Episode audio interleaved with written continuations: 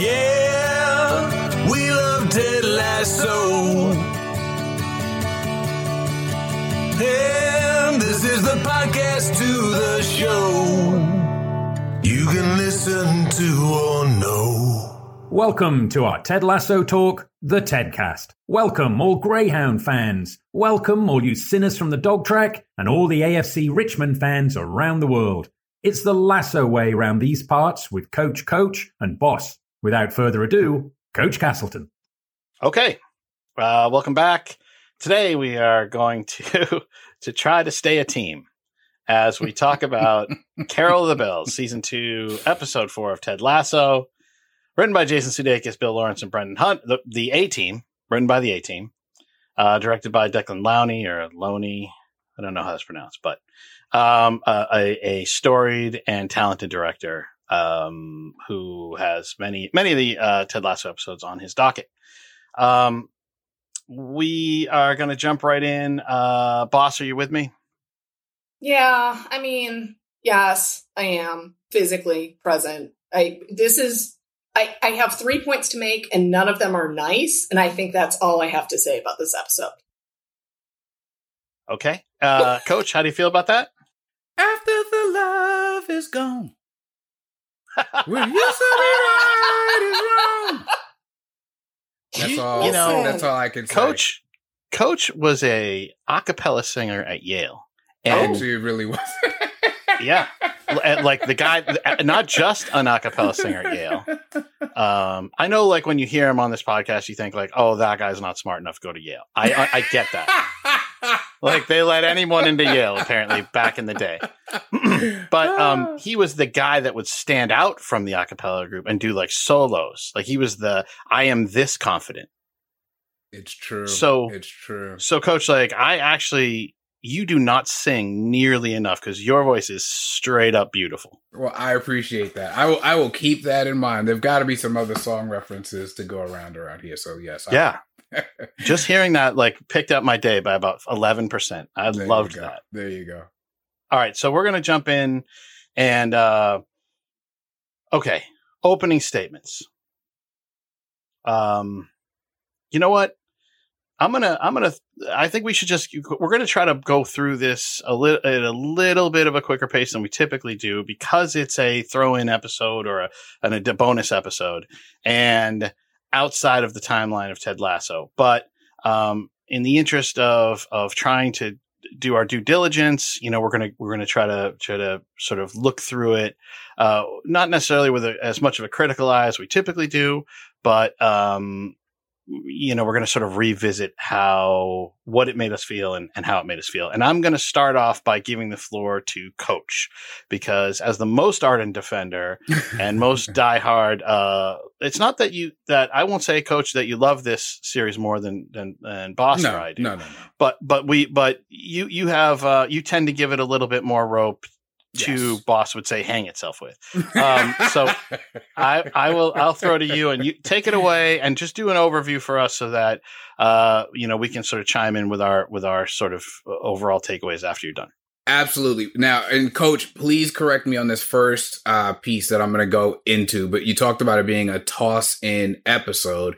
And my understanding, and either of you might know better than me on this, my understanding is there was an order, and then Ted Lasso was so wildly popular that there was an order for an additional two episodes. And so this we have concluded must be one of the two additional episodes, which makes sense to me. It's kind of a bottle episode and all that. So I just wanted to, for anybody who heard that and wasn't quite sure what you meant by that, I think that's how it went, but either of you can correct me. Um, yeah thank you that's good good clarification this one and then there's an episode later on called beard after hours which is the second of the bonus episodes um, And far superior. I would just say different, but I, but. But boss, I'm pretty sure coach has the floor. He hasn't even started on his defense. Yeah. Well, so here's so here's what I will say. The minute this started, because as we were going through the season, we you know there was some initial conversation, and the minute this episode started, I thought, oh dear God, Like I was like, oh no, like I'm gonna need all my armor. Like I started calling out, like I'm gonna need the saber too. Um, and so I was like, they're gonna they're gonna kill me and this episode. We're all dead. Um, so listen, I go into it knowing that people generally have very strong feelings about Christmas episodes. I go into it knowing all of that. And then in addition, I'm a sucker for stuff for stuff like, you know, Christmas in July kind of a deal. It's just offbeat. So I I was ready for it. Um in that in in that way. What I will say about the episode, and as we go through, I think I'll be able to highlight some places. I think it's a lot more. Um, I think it says a lot more about what's led to this point and lays a lot more groundwork for who the characters are and who they're going to be for and to each other going forward than I think is obvious just as like, oh, this was the throw in Christmas episode. I think there, there, there, I actually do think the, the way the team gathers, I think the choice um, Rebecca makes in terms of going to Ted, and we'll talk about all that stuff. I think it, it speaks to where things are compared to where they started and speaks to where things are headed um, when it's all done in a number of ways. So I I, I think it does a, lo- a lot more storytelling work than is immediately obvious. Notice you didn't say the word good. Uh, boss. Um, How dare you, sir? Uh, uh, boss, uh, do you have uh, an overview you'd like to give before we start? I, not necessarily an overview because I definitely understand where Coach Bishop is coming with in terms of if you liked the episode, I think that it was sort of a fun little pocket of story that you got to hang out in for a little bit. Um, one of the biggest issues that I'm going to have with any Christmas episode is I don't care about Christmas. It's fine. I don't hate it. I will show up. I will give presents. Like I I can be involved in it, but it doesn't pull at my heartstrings at all. It's not like you show me a Christmas tree and I'm all of a sudden misty. Like I just it's fine. I'd prefer Thanksgiving if I'm being totally honest. So I feel like there was uh like an automatic emotional floor that I already didn't get to. Like I'm already mm-hmm. missing all of the groundwork where people are like, "Oh, remember how sweet Christmas is?" And I'm like, "I don't it Fourth of July is pretty good. I throw a mean Memorial Day party, but I don't care about Christmas. And if you don't, I feel like a lot of those things then um what I I do want to sort of outside of the episode itself is talk about the especially online reaction to the episode and people who didn't like the episode and how that got weird um, because i feel like there was really a schism in the ted lasso community right around this episode and i would like to delve into that a little bit but um, yeah like i i need a little bit more in order to feel emotionally propelled to a subject christmas just doesn't do it. I just want to. I I a hundred percent hear you, and I think I have a. I also prefer Thanksgiving. Is the first thing I should say. So we got that in common. See but, now, now we're back to being in love. We've got. We figured it. We figured it out reunited. All right. Um, so yes, yes. Why haven't you been doing that? God damn, that's lovely. but yeah, so I, I I hear you on that. Um, and I think I have a little bit more of that emotional floor. I think I, you know, sometimes when I watch Ted Lasso, there's part of me that's like looking for my hug. And so the hug was there for me on the Christmas references, but I, I get how it wouldn't be for everybody the let's not forget that the origin of Christmas is actually tied to the celebration around that time was tied to the uh, equinox at that time, and then it was co-opted by uh, a very wise uh, sect of religious folks to make it the birth of their of their uh, of their savior. It was good. No, it was smart. It was like because it was already like a huge holiday. Mm-hmm. Um, and uh, harkening the coming of winter and changing of uh, sun and all this whatever uh, happens on the on the equinox there, and, and or the winter solstice, and then and then um uh yes, and it became a a sort of even bigger event. Your Um, co-opting comment, by the way, is more on target. I, I think than you meant it to be because my understanding from people who can figure out such things is that the human, for whatever else we want to attribute that we that we know is Jesus, would have been born more so. I want to say in February. Right. Yes. I that's what I always heard. End of end of January or February is what I heard. But you know, it makes sense. It was it was like, it, I mean, our uh, what a brilliant stroke of genius to be to tie it into the. I mean, an existing festival and uh, anyway, it, it whatever it, it worked, and um, I like the uh, I I. I'm not a huge fan of Thanksgiving, although the concept behind it is nice and weird that Bone, uh, that boss would like that. Um, Oh, it's Uh, almost entirely the food. Like the okay, family I was gonna fine, say I yeah right but between stuffing and um, the smashed rutabaga that my family has made forever, like that's that's what's important. Bring me a pumpkin pie, I'm happy. God I I thought we might go two whole seasons without hearing the word rutabaga on this podcast. But, Absolutely um, not. You have any rutabaga songs there, Coach? Uh, I do not, as tuck- it turns no? out. okay. Whew. Um, all right. So, um, all right, we're going to jump in and we're going to blast through this. I will say, uh, okay, I had a, uh recent birth, birthday celebration and, um, coach, you don't know this, I don't think, but, um, I turned, uh, 50 years old, five zero. And so, uh, my lovely partner reached out to some of my friends who were, who were in other parts of the world and they sent me videos and they put it all together. It was really nice. The last video of which was from my dear friend Coach Bishop. So when when my son edited it together, the Coach Bishop one was such a tearjerker that they put his at the end. And he started out by saying, "Oh, you know, you th- I'm going to zag when you think I'm going to zig because you know you think I'm going to make fun of you or whatever." And then he said the nicest things anyone has ever said, and uh, it killed everybody. Everybody in there wasn't a dry eye in the room. So, uh, uh, coach, you don't know that that happened, but that's what I don't actually know. happened. I did, I didn't You. know that, and that's nice. Thank you. It was wonderful, and I, I really resent it. Um, um, but but I am going to zig when you think I'm going to zag here, and I'm going to say about this episode that I think I get it now. So when it first aired, uh, I was among the people that hated it, and I think that schism is real, and I think um, th- this did sort of fracture the Ted Lasso fan base, or it was heading for a fracture, and this was the this was the nail in the coffin to say, or Mhm. or or the Mhm. point where the river so Mhm. diverted, turned the white the white Nile and the blue Nile came out of the Nile, and so I think th- that I really hated it. We uh, for a, a blog that I was editor in chief of, we posted a picture of like R.I.P. Ted Lasso with a gravestone. We're like, like this is it. It's like if this is what they have up their sleeve, this shit is over. And I and I did not like it. I, I could not believe it. And looking back, um, I see why I had that reaction. And then having rewatched it recently, I see why I have the reaction I have now, which is different.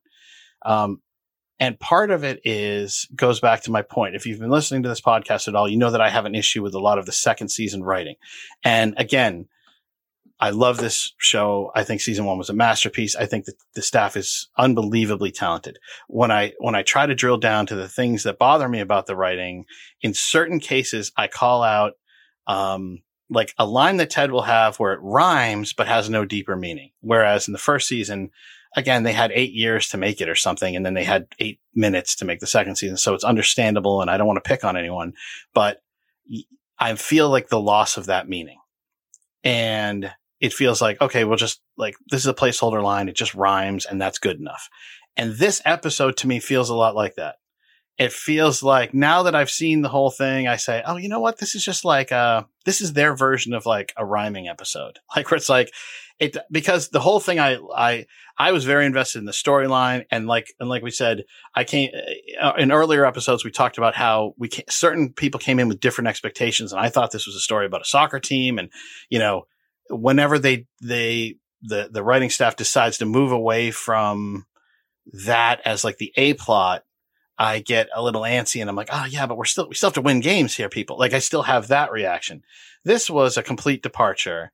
And if you're okay with that, which I am now that I rewatching and go and thinking back, I was like, this is the worst episode like I've ever seen of any TV show. Cause it was so, I found it so mind blowing that it had the complete absence of stakes and that, that had totally, uh, just like a, a happy, friendly episode in the middle of like, and I, the, it was just like a, it didn't feel like an oasis to me. It felt like a cop out.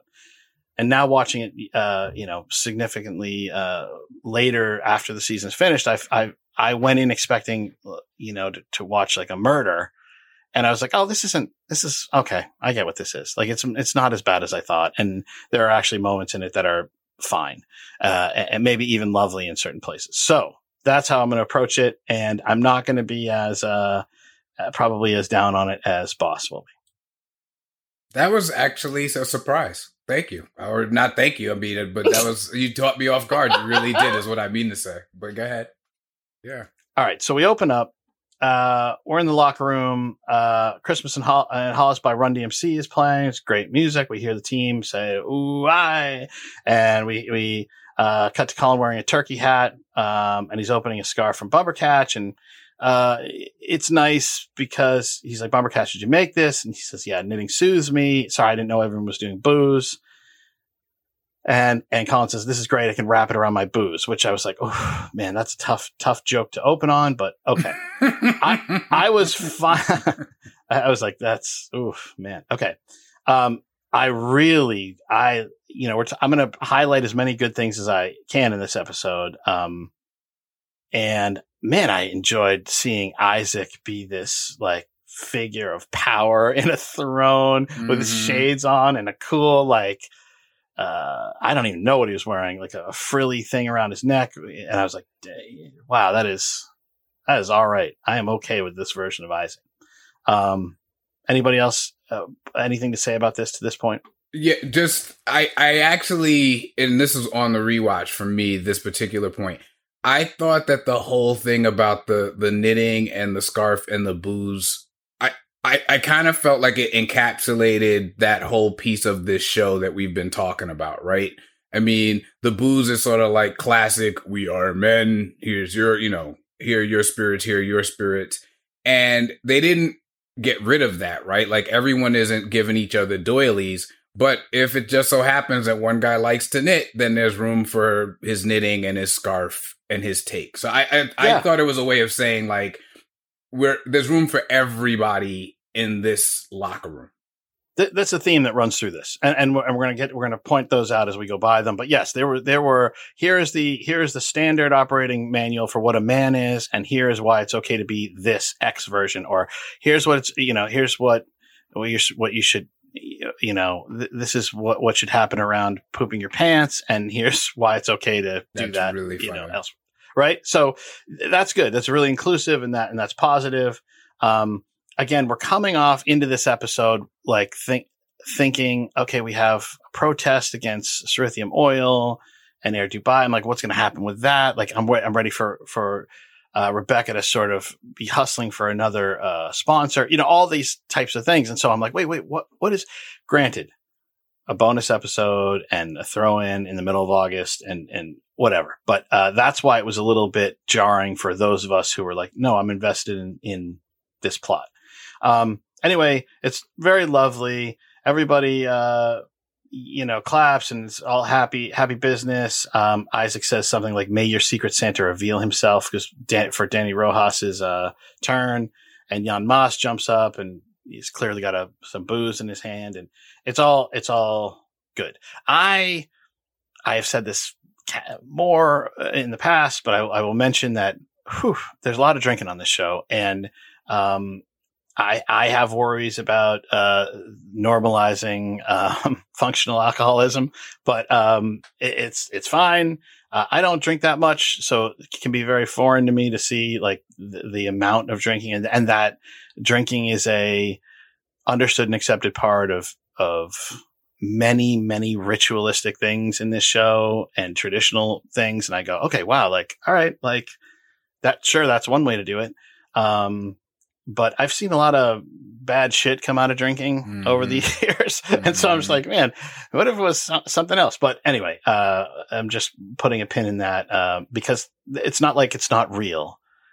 That, that is the world we live in in many places. And so, but it just, if you're not accustomed to seeing this much drinking, then you go, well, it just feels like, can, can, I know this this sounds like me clutching my pearls, but I but I do notice like, oh man, there's a lot of drinking. No, there is definitely a lot of drinking on this show. I mean, I don't think you're, you know, I don't think that's you being, you know, some teetotaler. I, I think that what one thing I like about it, and I do think you're right that, you know, you can normalize, even if you are trying to comment, um, is I like the range of ways we see it.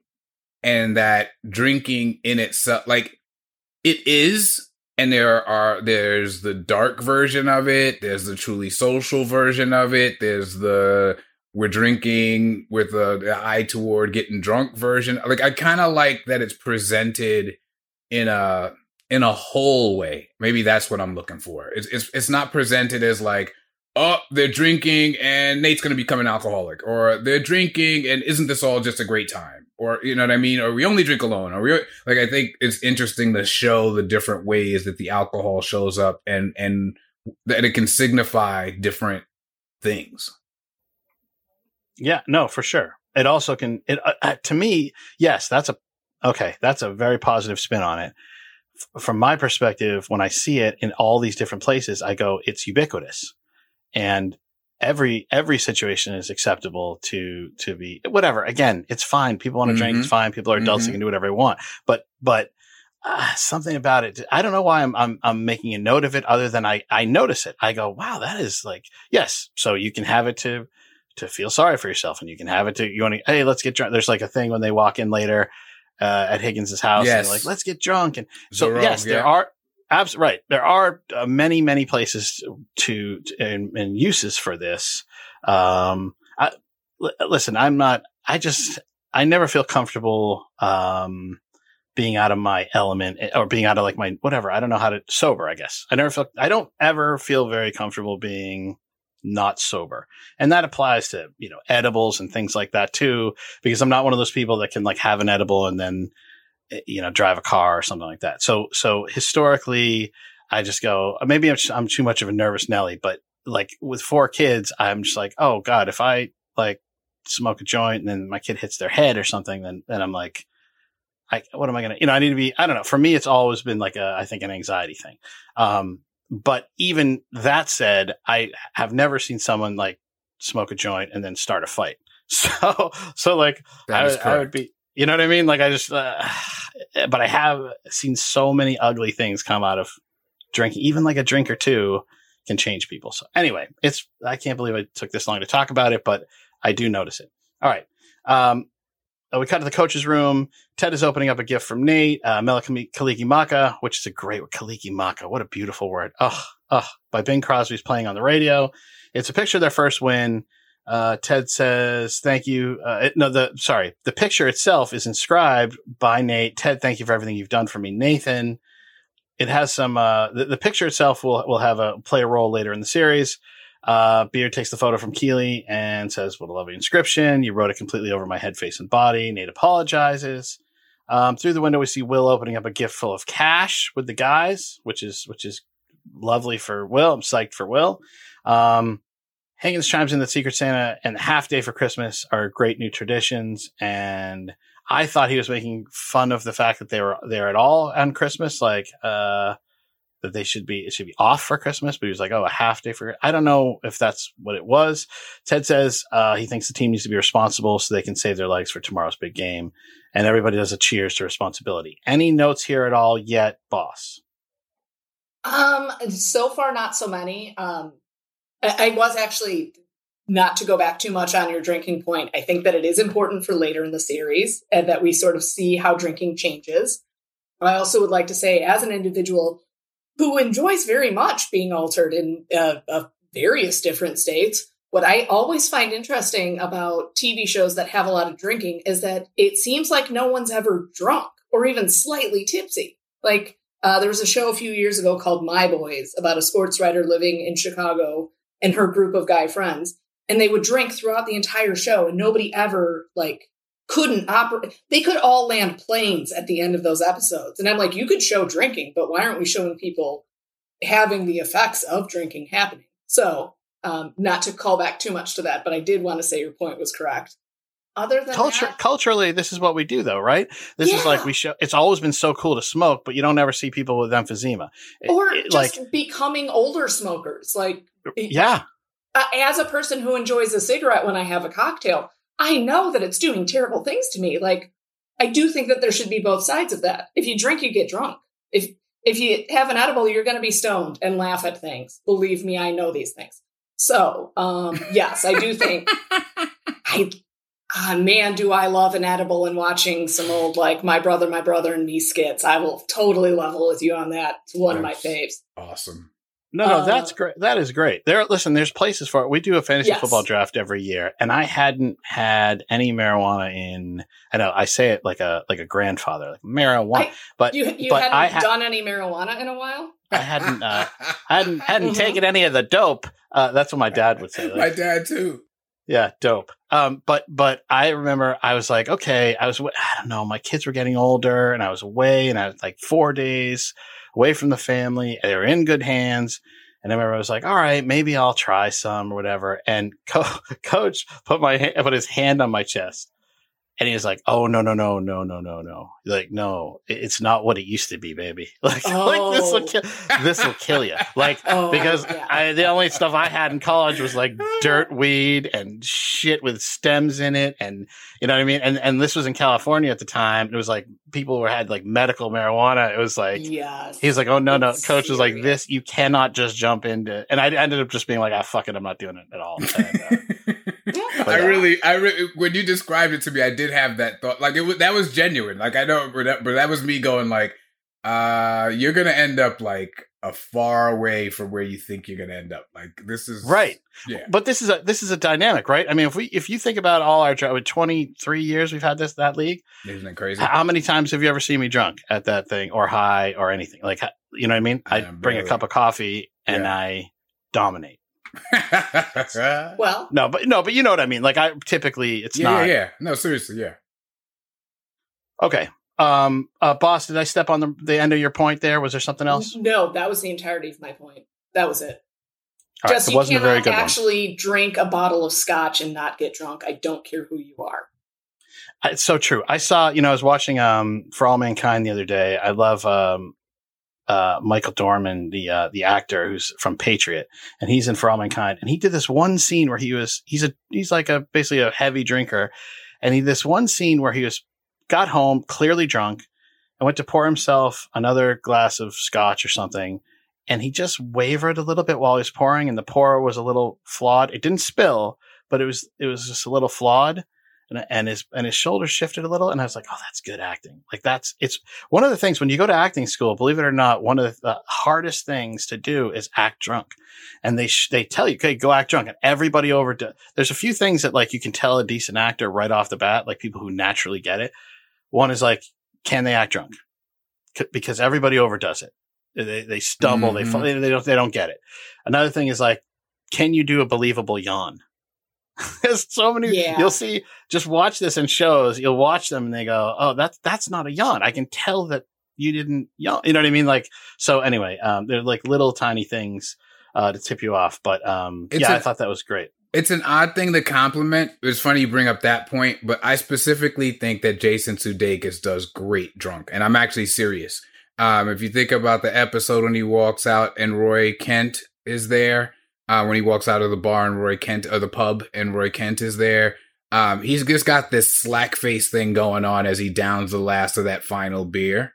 That I'm like, that is what it's like to walk out of that bar having had too many beers and Yep. really feeling a commitment that somehow like there are sober children in Africa and you've got to finish this beer or what what's going to happen like you've had it, you've you've had enough you've had enough but no no no I got to finish this beer so I just I yeah I think Sudeikis actually does a pretty nice also the the episode obviously uh where he he he rips Nate a new one in the hallway was another one where I thought like yeah that's what that's what being drunk looks like God damn. You know, it's so fascinating because you're saying that homeless children in Africa or beerless children in Africa who are sober, whatever. And, and I think like, I think when I was growing up as a middle class white boy, I think my first few references to the, the continent of Africa were there are starving children in Africa who would want your food. Absolutely. I, I, Right? I, And so that was my the sense in the understanding. world to me. Yeah. Mhm. Right. Mm-hmm. And then when I went to Africa, You go, what the hell was everybody talking about? Yeah. They're like, well, no, listen, it's not like it's a, it's a, where, when, at least when I was there, it was not that it was abundance, but it certainly was not, uh, you know, a Sally Struthers Right. nightmare commercial. A lot more know. to it than that. Yeah, absolutely. Yeah. Um, should we, should we dissect the continent of Africa now or I, I think we'll move on. I think we'll just, we'll, I don't know. I Uh, feel pretty comfortable doing that. That feels fine for me. That feels right for me. yeah, What could go we're just the right people to do it, Bon. um, okay, so uh, okay, everyone shares responsibility.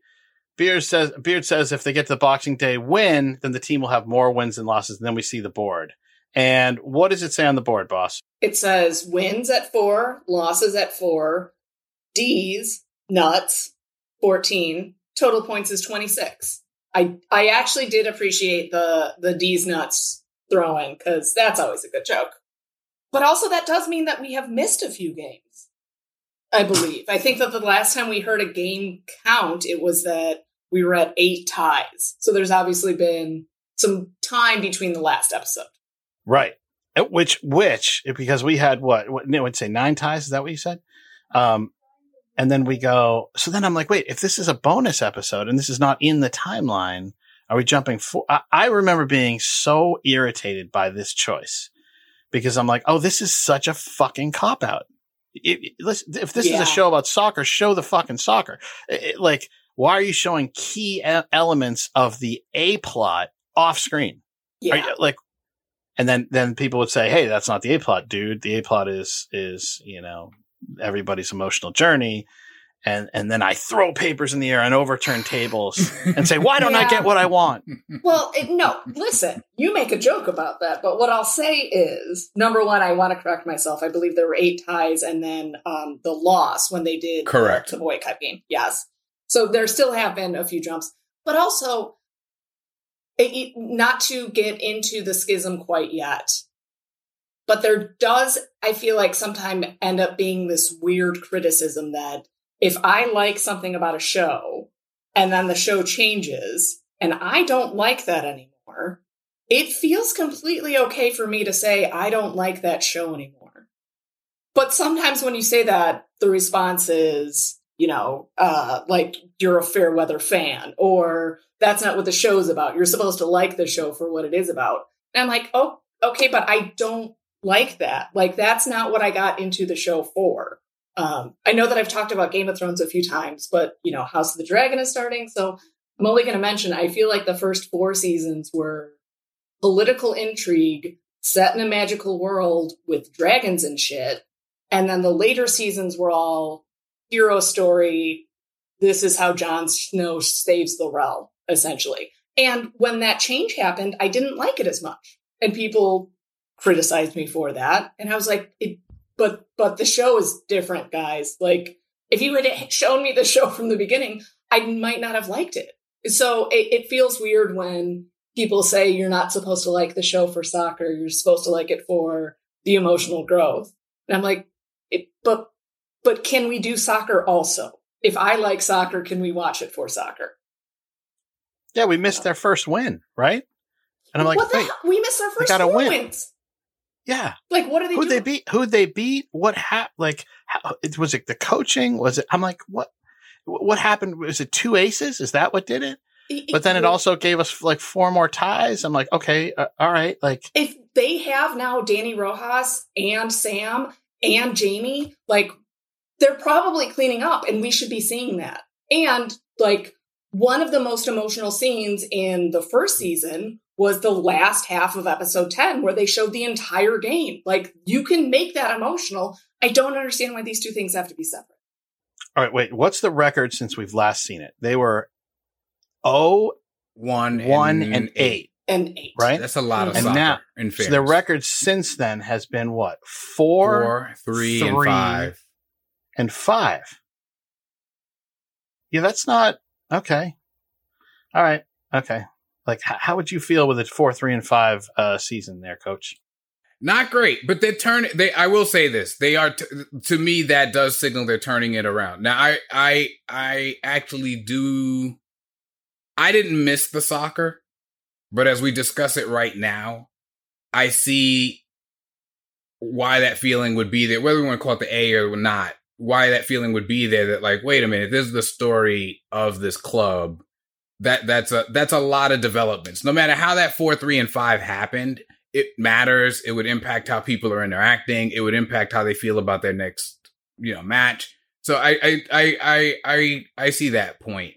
I'll say though, and I still stand by this, that football, I almost said, is the is there is the world they're in, and that's what brings them together. Yes, but I do stand by. I think this season is about getting under some of the things that we just got to smile at in season one. Isn't that cute? Isn't that clever? Oh, Jamie, right? And I think this season takes us a little deeper in to like what's really underneath inside of some of those in you know driving some of those things so I, I i like that that happened but i do see where there could have been a, a bit more balance in terms of the soccer piece All right. So uh, Ted asks, uh, asks uh, Coach Nate what he's doing the rest of the day, and he's spending it with his family. And his dad is he just sets up the fact that his dad is really tricky to buy for, and that he hates everything.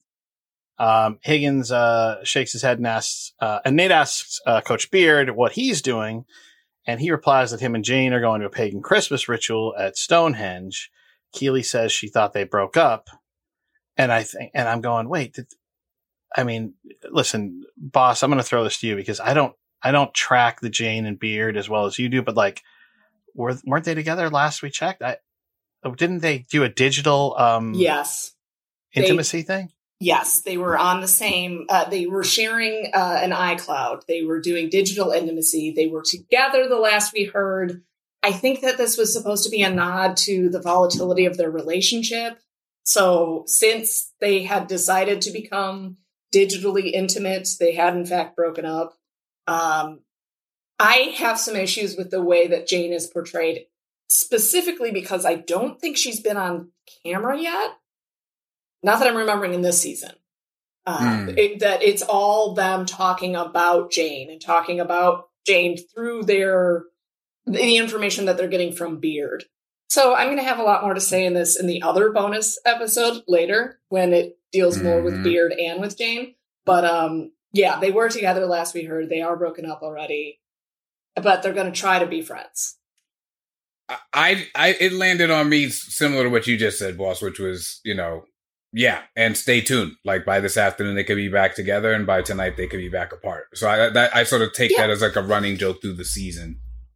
And I, so I have uh, sort of set up my own personal life. I don't want to get too much into it, but I'm not married. I'm not having kids. There's a lot of ways that I'm not doing the traditional adulthood relationship things. And I feel good about that. I'm fine with that. But one of the things is, I don't know if we should automatically consider it terrible that a couple has fights, breaks up, gets back together, wants to be involved with each other. Like, I can understand why that would be incredibly difficult if there were children involved. But if you're talking about two adults, like, Logan Echolls and Veronica Mars could get back together as many times as they want to, as far as I'm concerned. And I'm not going to make judgments on their relationship based on that. Like, what they do is break up and get back together. Cool, go for it. Yeah, no, that's a good that's a good pull. Um, uh, yeah, you're you love Logan, right? You love Logan? I love Logan. Okay, yeah, you and my daughter, great. I just have to stay. I have to meet up to the standard of Veronica Mars' dad. That's it. That's where I have to. Oh, absolutely no. Keith Mars is the greatest. Also, um, if your daughter needs some tips about not letting her credit get ruined, uh, you could send her right to me. I will, I will give her uh, the insights of all of my mistakes throughout my life. Try I'm going to- to take you up. Yeah, I'm going to take you up on that. Thanks, boss. So, um, uh, do we mention here at all that it's the Diamond Dogs plus Keeley? No, Uh, yeah. It, Is there is that worth noting? I guess not. go ahead. Take this one, coach. because Ke- Keeley's not. I mean, Keeley's not part of the Diamond Dogs, and this is the Diamond Dogs. She, like when she was in the coach's room, I was like, "Oh, this is interesting." Then, then where's Rebecca? Then what? Like, where, where's where's uh Laughing Larry? Um, Oh, but- Liam. Okay. Oh, sorry. Yes, Laughing Liam. Yes. Thank. Ah, ah, ah, ah. Yeah. Right. So um, it's interesting. I didn't think of it as Diamond Dogs, but I will say, and there are a few things in this episode that resonate with this. It just, for me, it just said like, to, to jokingly, and but for the third, and then I'm gonna st- knock it off for this episode. But we are family. Ah, I just thought they were like, but so no, really, like I and I. By the way, I can do that all day. My, like I am an R and B lunatic, so like I really could do that all day. But I, but I thought I thought it was really a nod to like the way they all get along, including that they could joke about sex in a way that was totally more than respectful, loving. Like it just struck like like I oh, can Wait, see which that- which one? We're ta- you're talking about when Keeley talks about what Laura are doing? when Okay, when, got it, when got it. Keeley t- you know talks about sexy Christmas and they're all being kind of silly and that moment could be gross. Like that moment could be get HR on the phone now. Like you don't get a half day. You don't. You won't believe what just happened in the locker room. And instead, it's a really kind of warm, silly, you know, thing, and to the point that even Rebecca can walk in and you know sort of know that oh, I know what you're joking about. Like I don't know. There's something about men and women being able to joke that way specifically that tells me there's something healthy about the environment. Um. So yeah, I I, I particularly noted that and and liked it a lot. I remember growing up and there was this, this thing. I don't know where I heard this. I wish I could like say where it came from, but s- uh, somehow I remember hearing you can have 50 guys in a room and you're going to have the best time. It'll be the best time in the world. And as soon as one woman walks in, there's going to be a fight. Wow. And this feel, yeah, you, you ever hear that when you're growing Uh, up? nah, but I mean, I I get it. I get where it's coming from. But yeah, no, I never heard that before. Yeah, I don't and whatever. And what I appreciate is I think in this situation, you know, sometimes you get guys in a room and it's guy, you know, locker room talk, guy talk or whatever. And I like the fact that on this show, you can have a version of that where Keeley's involved and it doesn't feel gross. I mean, we see behind the curtain, so we know when the Diamond Dogs are around, it's also not gross.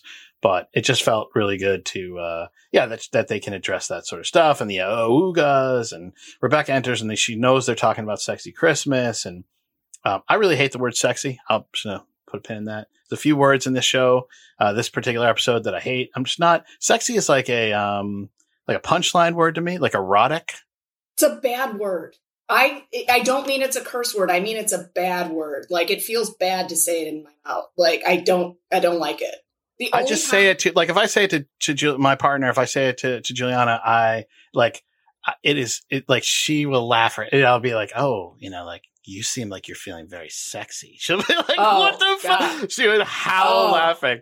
Oh God. I- I this, this absolutely cake is making me feel very erotic. Like some of these Oh. words are so brutal. That's so interesting. I've never thought about that in my. I've been married 24 years, and you're right. Like whenever it's said, it is firmly tongue in cheek. Like that. Like Yeah. was, as you just said it, I was like, oh my god, he like. I've Yeah. never thought about it once, but you're right. You're all right. The only times it's acceptable is when you say sexy times because that's so over the top childish That's and right. intentionally making fun of it that you're like, oh yeah, the sexy times. And then like you imagine the person doing uh like a hip thrust at the same time, just like to really bore at it up. so that's okay. right. for. Yes. And That's then exactly the tier it belongs on. Right. in a way that I can't explain and I'll never be able to properly verbalize. But um, and I confirmed this with a friend this weekend. For some reason, I always refer to the actor from The Abyss and Westworld as sexy Ed Harris. And I don't know why, and I can't explain it, but I know that it's true and it doesn't make me uncomfortable. I think no, no. Why should it? Um, Mm. I think that another word in this in this uh, sort of grouping of gross words that people use and that are gross and they're only good for comedy is lover. And I think Oh, SNL did a sure. great Mhm. series of sketches where it's like my lover and I. It was it was uh, Rachel Dratch and Will Ferrell in a tub, and they talk about this is what I do with my lover, and it's funny because I remember Julian and I are Julian and I are not married, and we're like there is no good word for adult girlfriend or boyfriend. Like there's no like so we use partner, Mhm, Um, mhm. but this but historically that's been sort of a word from the gay community so like oh thor's gay or, or, you know that kind of like whatever that you know it's that it's that kind of thing but it's so it gets i just wish there was a really good word for adult um like life soulmate person that you really like and hang with but you're not married How do you feel about hetero life mate? we'll workshop it. We'll workshop Yeah. that. Because So- it's it's um uh Jay and Silent Bob, I believe in Dogma. Jay refers to Silent Bob as his hetero life mate. And that is to clarify that the two men are not in a romantic relationship with each other. But I do still on occasion you, occasion use it with my boyfriend just to just it, it's I don't like partner either, and so hetero life mate seems to work. i love it That's so good. um, ted ted offers rebecca a drink and asks her what she's doing and she says she's going to a party at a friend's house and keely says first and last name please and she says elton john um, so that's a uh, holy shit kind of thing um, ted says hold me closer time to dancer prancer and vixen i was fine with that line I was gonna ask you. I specifically wanted to ask you. Sorry, go ahead, Coach. no no no what were you saying No, I was going to ask you how you felt because we've been talking about those throughout the season and they haven't bothered me when they don't have the deeper meaning, but I know you have been wanting a little more richness and that felt more in line with the ones you've liked. So I meant to ask you specifically, how'd you feel about that one? Yeah, yeah. No, I was totally fine with that. I was like, okay, that's an Elton John lyric plus plus a reference to the the re- reindeer. I'm like, oh, yeah, that's good. That's that works fine. Rebecca says it's lovely, and at the party they all sing carols around Elton's piano, and um, hopefully Rachel Weisz and Daniel Craig will do their puppet show again. And and Ted says that sounds like Double O Heaven to me, which which I don't. I mean, am I missing the? Okay, if you look at the connective tissue of the first line, it's like really clear. But what did I miss with Double O Heaven? Is it Just Daniel double- Craig James? He's 007. Yeah, So it's it's it. because seven and heaven rhyme. Or- Yes. it's- and, Okay, and, got it it. would be lovely to watch it. Yeah, I, I think that's as yeah, it's no deeper than. I think. okay. All right. Um, uh, Higgins will be opening uh, Christmas presents and hosting an open house for players who don't have family in town, something they do every year. They usually get two, and he invites Ted, but Ted says, "I appreciate that that offer, Higgy Smalls." Any any comment there, Coach? Or I actually that one. I mean, similar to the um, Elton John one. I felt like I must have lived a pretty interesting life that both of those landed for me. But but I'm all good, baby, baby. I mean, like to do the Biggie lyric right off of the Higgy Smalls thing. I thought that I, I, that worked. That worked for me. It made me it made me smile, and it seemed in line with you know do tell Ricky Bell and all those and you know the Bismarck E joke and all that stuff that's going on throughout. Okay. Um, I, as the, uh, resident Brooklyn, um, uh, what, what would you be? Uh, re- not resident. Um, you are the resident Brooklyn, uh, specialist. There you go. I wanted to make sure that you were representing the East Coast. Okay. Um, this is the first Christmas away from each other, he says. So once Henry wakes up in about an hour, uh, Henry again is uh, Ted's son. He wants to open presents, spend all day together in FaceTime, and everybody's like, "Yeah, that's not going to happen." It's going to be a lovely afternoon of Yuletide cheer in two dimensions. Um, then Jamie comes in, forgot to buy a Secret Santa gift. I loved this. I, this is so Jamie. I really, enj- I really loved this. He says the email said secret, and he didn't want to ruin this surprise. I was like, oh, that is so great. That's such a Jamie thing. Um, so Ted pulls out booze. They all put together, wrap it up, and there you go. Uh, you have Christmas miracle, and uh, in true Jamie fashion, staying in character, Jamie says, "God bless me, everyone." I'd just like to point out, well, two things. One is Beard's response there, wow, which was as just perfectly timed and delivered. So just want to call that out just as we're going through.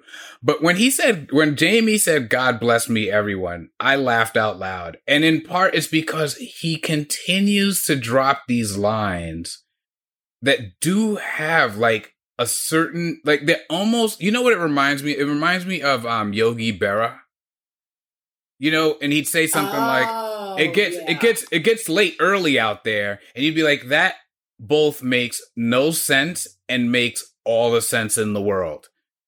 That place is too crowded, nobody goes there anymore. And you go, that is nonsensical, and also I know exactly what that means. Yeah. And, Yogi uh, Berra, classic. Yeah. Yep, so classic. anyway, uh, to me, Jamie's got a lot of Yogi Berra to him. God, that's so. oh, that's so great. I'm gonna have to process that, but yes. Uh, wow, that's fascinating. Um, okay, so we cut to Keeley's. Oh, actually, all right. Listen, we are now at the. Now we roll the title sequence. So it's taken us. Way, oh my god! Almost an How is- hour. All right, so I am going to speed up the pace because we don't have to do too much in this episode. We Um, don't. Although I would like to say, I feel in my heart that the claymation intro that they did specifically for this episode, their Christmas episode, is a nod to the community episode, Abed's Uncontrollable Christmas, which was entirely in claymation. Ah, I have no call. proof. yeah, interesting I call. Mhm. Feel it. Yeah, no, that, I I get that. I think Keeley got ripped off in the claymation department. Everyone sort of generally looks like approximately like their person, except for Keeley. Mm, that's fair. Yeah, she's she's she she didn't. I, I'd say that she didn't do well.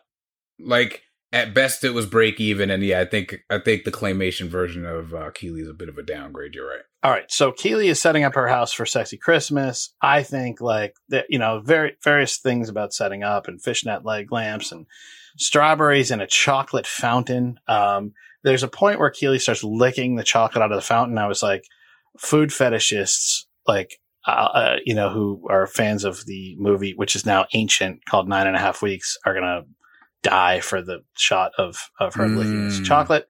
Um, no judgment. Uh, she hangs some mistletoe, and she looks um, takes off her coat and is a stunner in sort of a see-through red thing with a red bikini ensemble underneath, and not bikini, like a like a what do you call it? Uh, so yeah, old. bikini. I mean, Yeah. I I feel like we're gonna have to. Speaking of words that people don't care for, we're gonna get close to the the e word for women's underwear, and I call them underwear. I think maybe you're looking for a bra and panty set. And I'm so sorry. I was I was getting closer to negligee, but wait, there's another. Is it a pop bra and panty set? I guess that's what it is. Yeah. But but wait, Yeah, I like. I mean, I know we need to move things along, but the aversion to uh, the p word, which I'm gonna go ahead and confess that that was not the first p word that came to mind. Um, so I was That like, "Whoa, take it easy there, boss." Um, but yeah, tell me about the panties thing because I never even heard that. Is that sort of like in the moist list of just like words that bother people? It's similar. I do notice that it's more women than dis- that dislike it than men. Um, the way that uh, uh, my college roommate, who I luckily is still a good friend of mine, um, and she hates the word, like she will not say it ever. The Really? way that yeah yeah the way we've been able to describe it is that it's somehow simultaneously infantilizing to grown women and what they put on their bodies and also weirdly sexualizes what little girls might wear like it's an odd combination of a word that is diminutive but supposed to be hot and so it ends up in this like I would never want somebody to say, look at my panties or something. Like it's supposed to be sexy and it really, really isn't. And it makes it then repulsive. And I don't know how else to explain it. I thought you explained it pretty well. Perfect. Love that. Hell, I'm gonna get me some panties right now. All right, so uh, the, so uh, Keeley gets herself all beautifuled up, and uh, man, she looks good. And then in the doorbell rings, she's ready for for Roy. I don't know why he would ring the doorbell, but okay.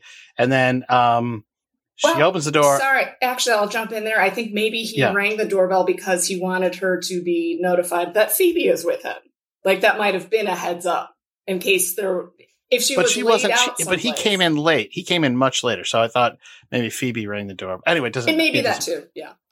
Anyway, my my my my I have an eight year old who rings our doorbell whenever she walks in the house. So I don't know I don't know what what that is. But anyway, okay.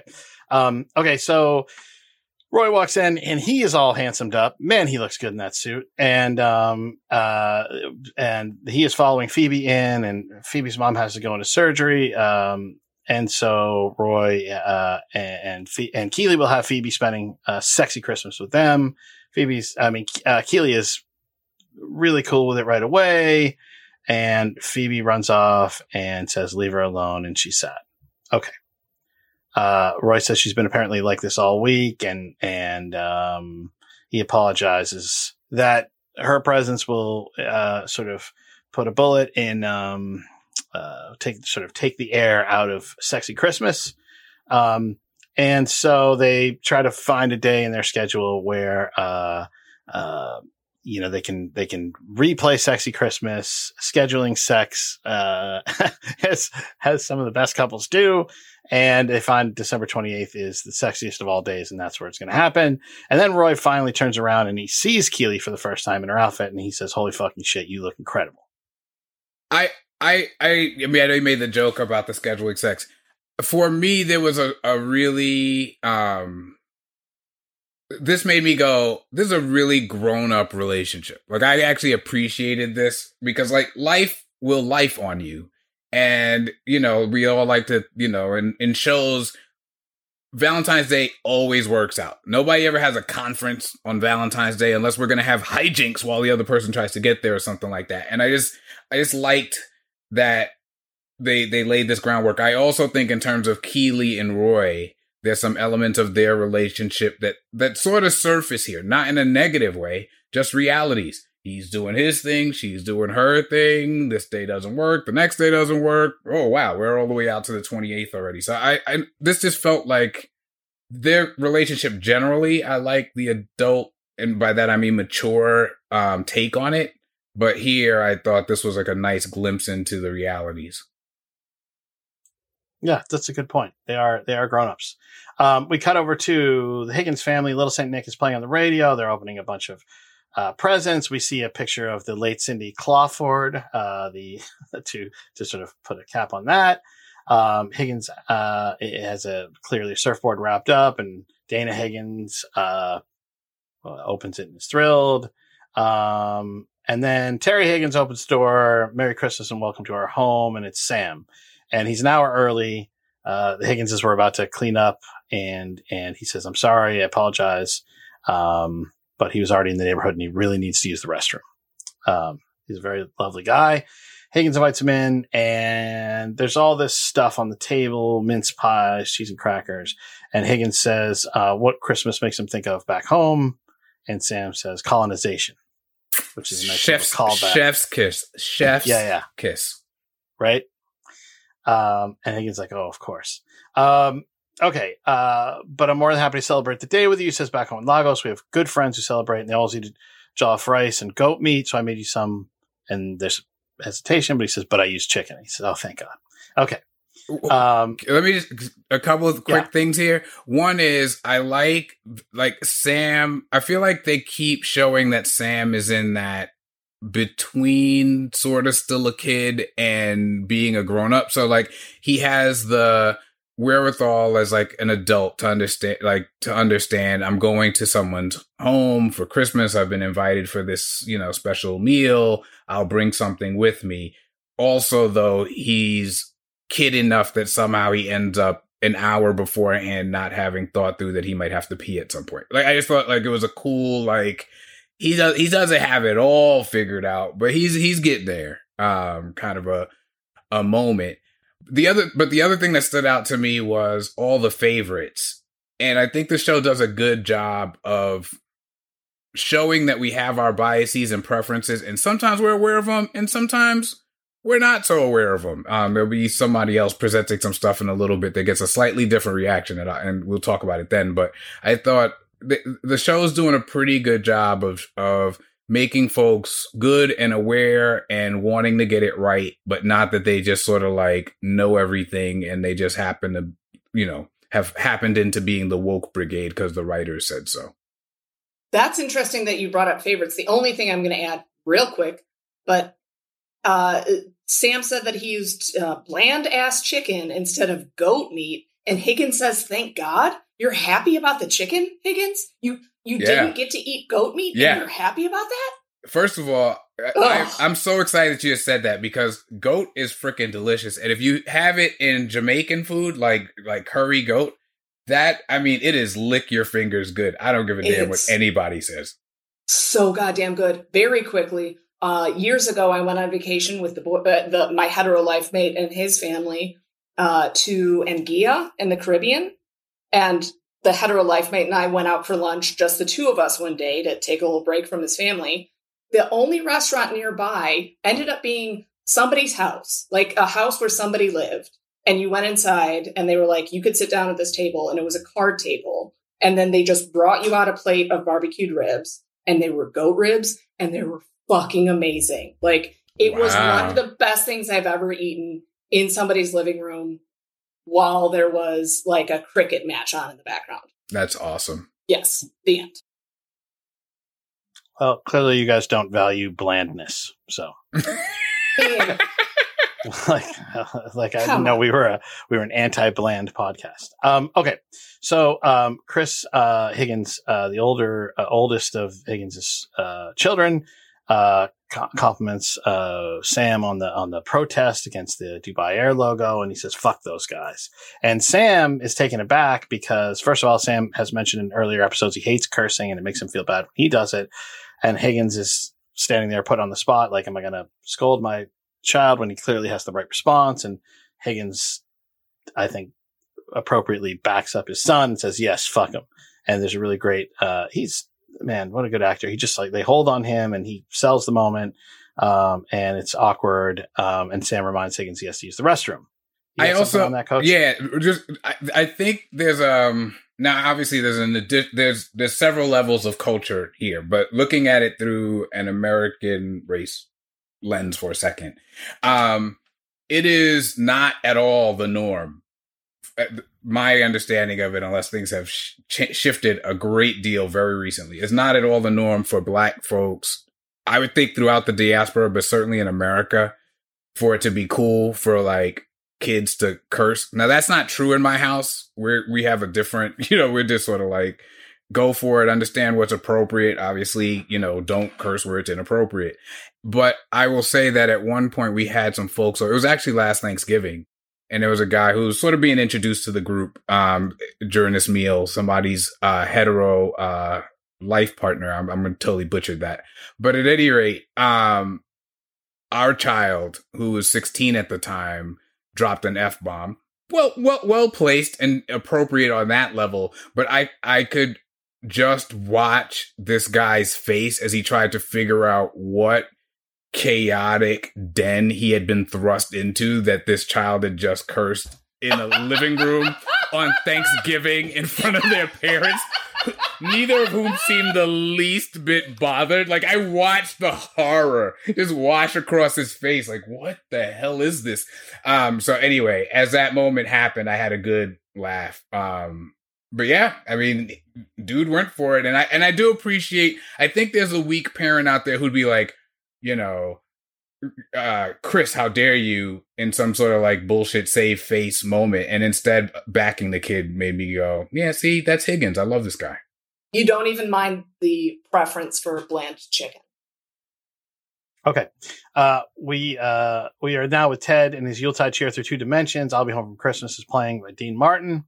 Um, he's wearing a Santa hat, uh, uh, uh, which is, and he's opening up a gift from his son Henry over FaceTime, and he basically gets a little dartboard, and uh, Ted has given uh, Henry a drone, and and Henry runs off, leaving Ted alone with his ex-wife. Uh, he so, runs off because he's so excited to try the drone out, and um, so there's this awkward interaction with Michelle, and uh, she says you lost him, which is uh, doubly brutal. And um, he should have gotten him socks, Ted says, and she asks how he is, and this it's just again awkward, sort of sort of time filling, and clearly uh, Michelle is needed elsewhere, and the day is over. Basically, that's the end of the Christmas Zoom, and he said he picks up one of the mini darts that he got from Henry, throws it at the board, and it bounces off and does nothing. And he says, "Shoot." Um, we cut over to a not so sexy Christmas, um, and uh, Roy and Keeley are trying to figure out what's going on with Phoebe, and he, they say, what, what have you got to be sad about? Did one of the Paw Patrol dogs die? Which cracked me up because my kids were. I, did you uh, ever catch that? Uh, did your kids catch Paw Patrol at all, Coach? It wasn't a big one, but yeah, it's definitely in the mix at some point. So yeah, that that that did make me chuckle. Um, okay, and um, uh, Keeley says, Phoebe, listen, problems are like mushrooms. Yeah, the longer you leave them in the dark, the bigger they get, which I actually really liked. I thought it was a great line. Um, Phoebe covers her mouth, says the boy to school's mean at her.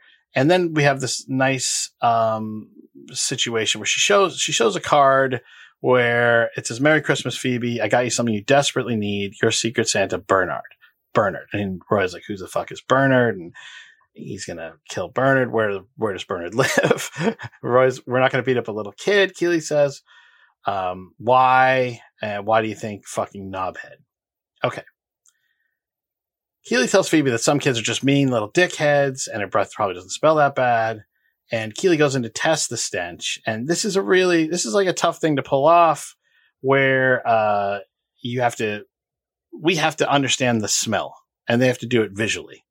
So um, I thought that was a it's a trick to pull that off. Um, same way it's like sort of a trick to make us feel emotions via text, you know, and like we're watching someone text or someone, you know, it's like it's like a little trick. Um, and she ends up uh, gag. She pulls back and gags. Roy says, "Oi, she feels bad enough." And uh, Keeley's like, "I tried. I really tried." And then Roy says he spent the last twenty years in locker rooms with stinky men. He promises he smells worse. He gets in close for the smell, and there's a really great like slow blink moment and Roy says, "What? What does Roy say in response to the smell of Phoebe's breath, boss?" I think you might be dying.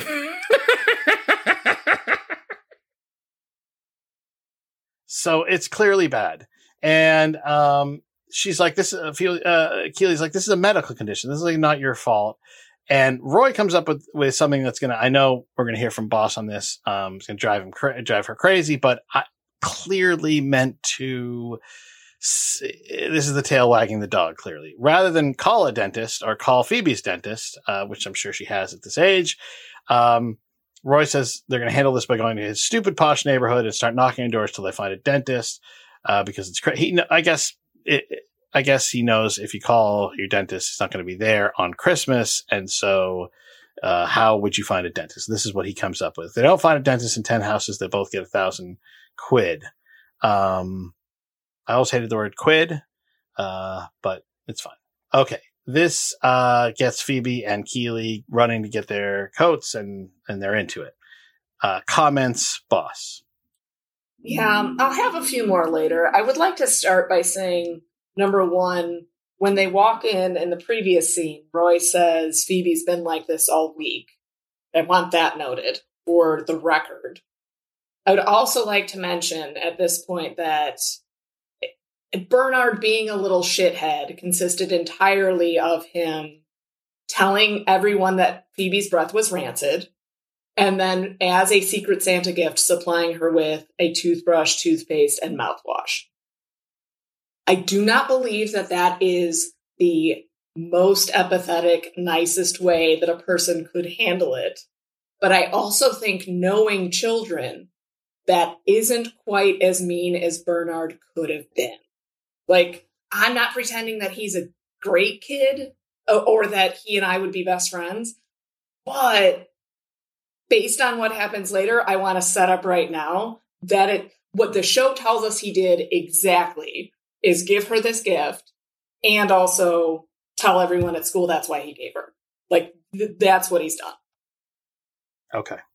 Coach yeah, no, I, I, I, I get that, and I, I feel like I know where, where and when we're gonna have the conversation. Um, I like again Roy being on this front our a, bit of our barometer of where we are on the how where are we on the Ted uh, Rupert scale of manhood at any given moment, and this moment of protecting and wanting to you know who hurt you um made me feel like this was Roy kind of like edging back to maybe some of what was and needing to be yanked back into no no no no we're going closer to the Ted end of the spectrum by Keeley, uh, very gently and genteelly say, saying, "Why do you think fucking knobhead?"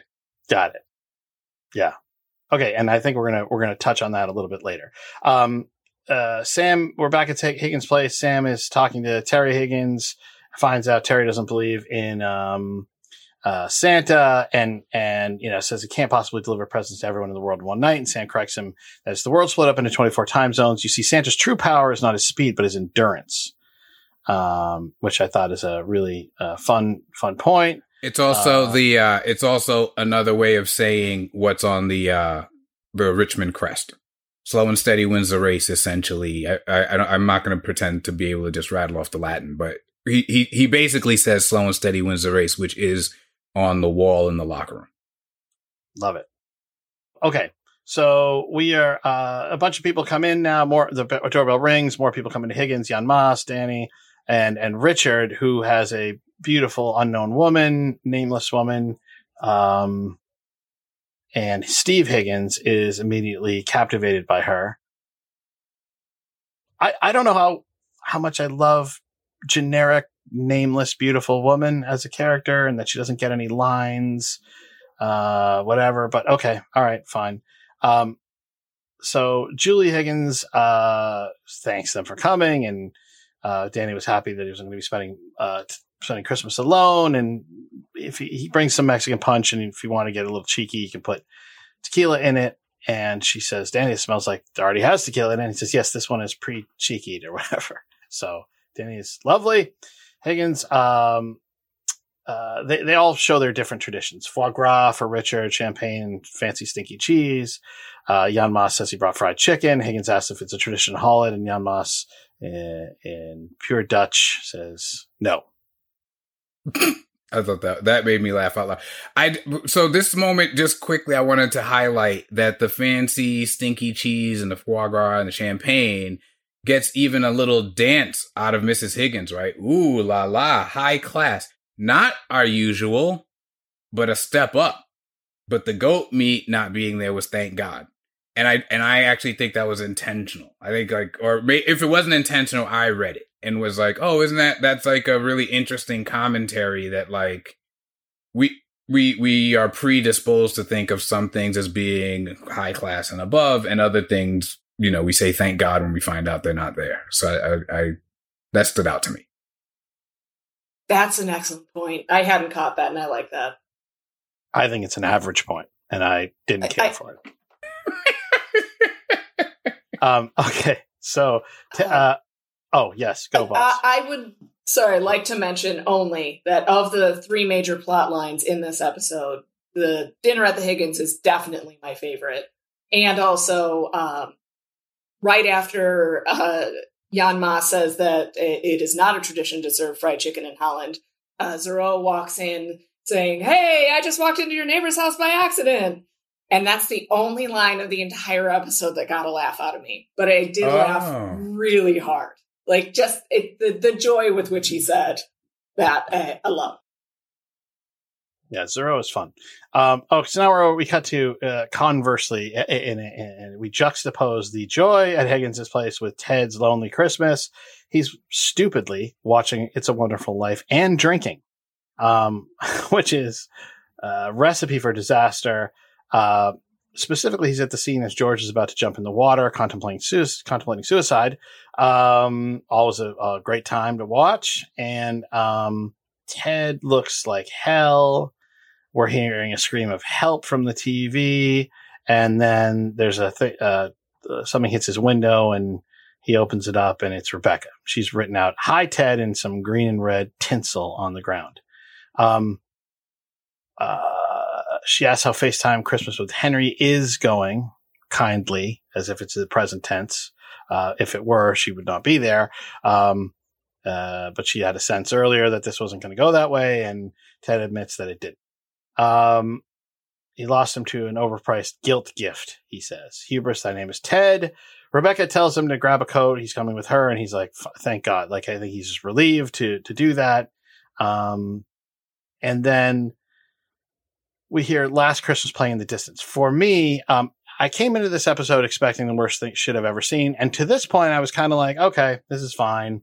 And then this song in the background started to kill the episode for me weirdly, um, tonally. Um, there was this, I guess like I started to go, what the fuck? Like, I don't believe this. I don't believe Rebecca has access to tinsel. And even if she did, I don't think she's going to write it out. I'm like, the street looks too clean or we, I'm like, uh, were there not enough extras? I, I'm like, I don't get what happened here for me, but there was some sort of shift in the episode where I just started to not buy it. Um, Ted and Rebecca are walking out. I, I, sort of like didn't believe the staging of the people on the on the road, and I'm like, I was like taking me out of out of it. Um, Ted mentions uh, the next word I really hate, buskers. I really wish there was a better word for street performers. I use street performers because I never. I think buskers. I don't know why it bothers me so much. I hate that word. Um, I will say he says uh, it reminds him of the movie Once and Once was a huge hit. And I was living in LA at the time. And I remember seeing the movie. The movie is like a beautiful, if you haven't seen it, watch Once. It was shot for $150,000 and ended up being an international smash hit. Uh, it's a, be- have either of you seen Once, by the way? Yes. Saw it, loved it. I was going to mention that in, in this scene, I don't like It's a Wonderful Life. I do love Once. Then that should probably tell you something about my emotions or lack thereof. But I thought yeah, no, once, once is a, a, beautiful. No, it's amazing. Beautiful, and, amazing, lovely. Loved everything about it. Okay, uh, Co- and coach, you don't know once. I have not seen once, but I just have like it might be. It might just be white people.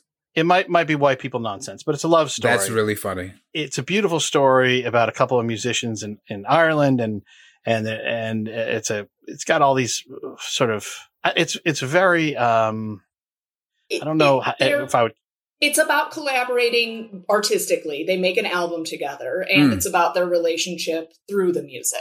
I think is the best way of saying it. Oh, yeah, they get really close through the through the music, and, and um, I so when I was living in LA, they came and the people in the film brought it to LA and then performed live. Whoa, the two leads, and I was like four uh, you know, like seats away or something. Some we had like amazing. I don't know how we got. It was just amazing, mm-hmm. and it was a mm-hmm. huge hit. I remember like you couldn't. This was like one of the hottest tickets in town, which you know that's an LA thing, but like you, yeah. you you know what I mean? It's like, but you could not get these tickets, and, yeah, and yeah, we managed to get them, and it was full of like every third person was a celebrity. It would not surprise me if Sudeikis was in there and Brendan Hunt. Like, you know, they, it was just so. It was such a cultural moment at that time. And the two people who, who uh, uh, the the male and female lead in the movie had fallen in love in real life and were together in real life. So everybody was like dying because you're just like, oh my god, like this is the the best thing ever. Um, they are now not together. Okay. So I, I just so. and it may be a bit on the nose and and not to, but I want like the the fact that we're watching the scene we're watching um, in terms of It's a Wonderful Life, and that that is when Rebecca shows up. I mean, I think you know she, that she is she is saving him, ha- about to jump in, or she has jumped in and said, "Hey, come save me." But at any rate, two people who would otherwise be alone are now going to be together, and I, I think that's significant. I think that that's very significant, and even though there's a lot about this episode that I don't care for, I did like very much that Rebecca showed up to take care of Ted, if nothing else, because for me, it called back to Sassy showing up on Rebecca's anniversary to take care of her so that she wouldn't be alone. Mm. Sassy had been alone on the anniversary during her divorce. She went to go take care of Rebecca. Rebecca is paying it forward, mm. which I mm-hmm. believe is very much a Ted Lasso thing. I love that. I really, really love that. I think it's good. And I also think like we don't see enough um, platonic friendships between men and women portrayed yeah. on television. Just yeah. period. We don't. And I, I cringe every time there's this, you know, people have this ongoing thing like it, it, the show's going to put Rebecca and Ted together and that's how it's going to end up. And I really hate that. I hope it doesn't happen. Um, uh, and I don't know if the once reference is a, is a tip off like that it might. But anyway, I oh I, wow, I hope not. I certainly hope not. Anyway, um, Go ahead, Coach. Are Yeah, just quickly, I'm going to toss in because I'm I'm very torn on that point. There've been there. I won't take you through my theory on it on some things I've seen that made me feel that's where we may be inevitably heading. But I think, and this is this gets into us, you know, in our conversations around trusting the writers and letting the show be what it is and all that kind of stuff. I think if it goes that way, my suspicion is that ultimately we will feel it was earned that it wasn't will they, won't they, and it isn't going to be like, well, how could they because they've both seen each other be another romantic rela- like I if they were to get together, I feel like it would be the healthiest resolution that we've that, that we've witnessed on a in, on a show in a very long time. So I guess I'm saying I I cringe at the possibility because I could see the hacky version of it and wanting to jump off something tall but I also think that it might just be you think you don't want this, but when we give it to you the way we're going to give it to you, you're going to ultimately love it. I, I'm shuddering, but okay. I, I love your uh, undying support for the writing staff and the producers, and that's great. I love it. Love it. Hope you're right. Uh, uh, nothing would make me happier than to feel satisfied at the end of this. I, after the second season, I, I wonder, I wonder, I wonder. But um, I Wendy, I Wanda, I wonder. Have you guys seen uh, a fish called Wanda by any chance recently? I've not seen it recently, but that used to be one of my favorite movies. So yeah, Yeah. great. That was the great. line from that. I Wendy, I won, I Wendy, I Wanda, I wonder, I wonder. Um, okay. Uh, so they go to these buskers who are playing, and the music is killing me as I'm listening. I'm like, this is killing my mood so much.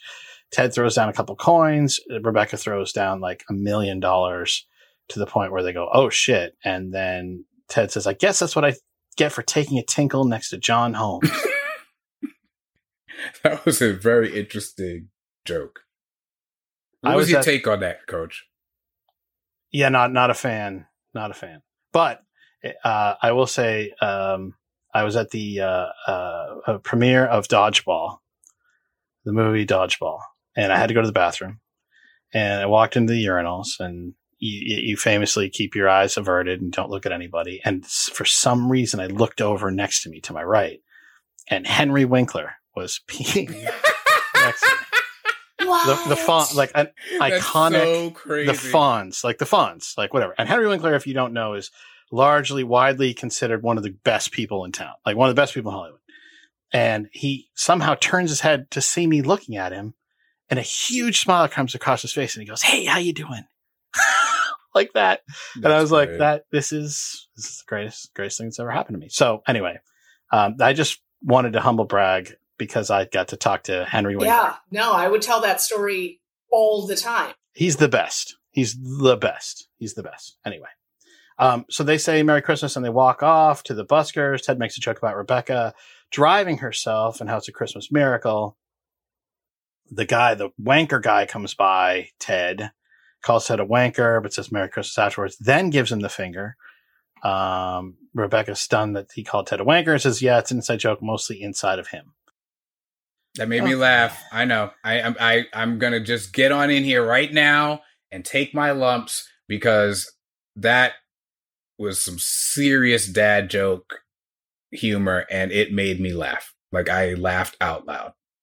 my kids brought home a dad joke book and it was on the k- kitchen table and I walked down and they're like, Oh yeah, dad jokes. And they know like I don't like puns or dad jokes or whatever. And I, uh, in, just to make a demonstration of how little I like dad jokes, I, I walked down silently. Everyone was sitting at the table and I picked up the dad joke book and I walked over to the sliding doors and I opened them up and I threw the dad joke book onto the lawn and then closed it. because dad jokes are hell.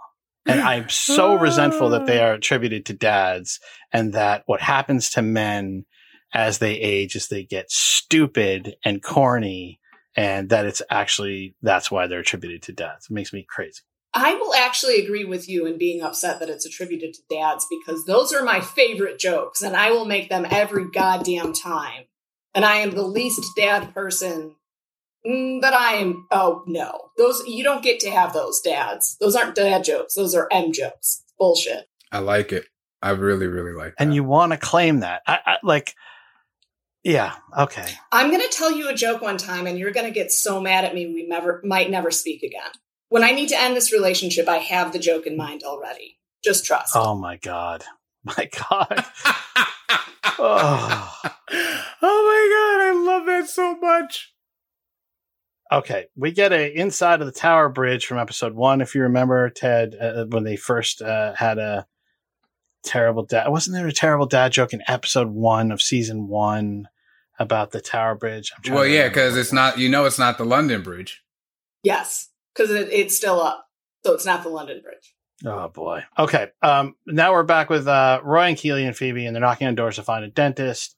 Um, the first boy says, "Whoa, Roy Kent, are you going to sing? No, we're not carolers. Is your mom or dad a dentist? No, they're lawyers." He says, "It figures." Um, and then there's a nice moment uh, where Roy, Phoebe says it's embarrassing to her. Roy says, "No, this isn't embarrassing. It's embarrassing is me eating so much ice cream at a birthday party, knowing I'm no good with dairy." Um, which uh, I love that I'm no good with dairy. That my whole family is lactose intolerant, including me, and um, I've never thought of that like framing it that way. Like I'm no I'm no good with dairy. Like that's not what I'm good at. I'm good. I kind of love that. Um, and he says I'm no good with dairy, uh, knowing that I'm no good with dairy. That I put my pants on the bus. Keeley says finish the story, and what does Roy say, Coach? three weeks ago, which made me. I mean, so I laughed. I I a hundred percent laughed.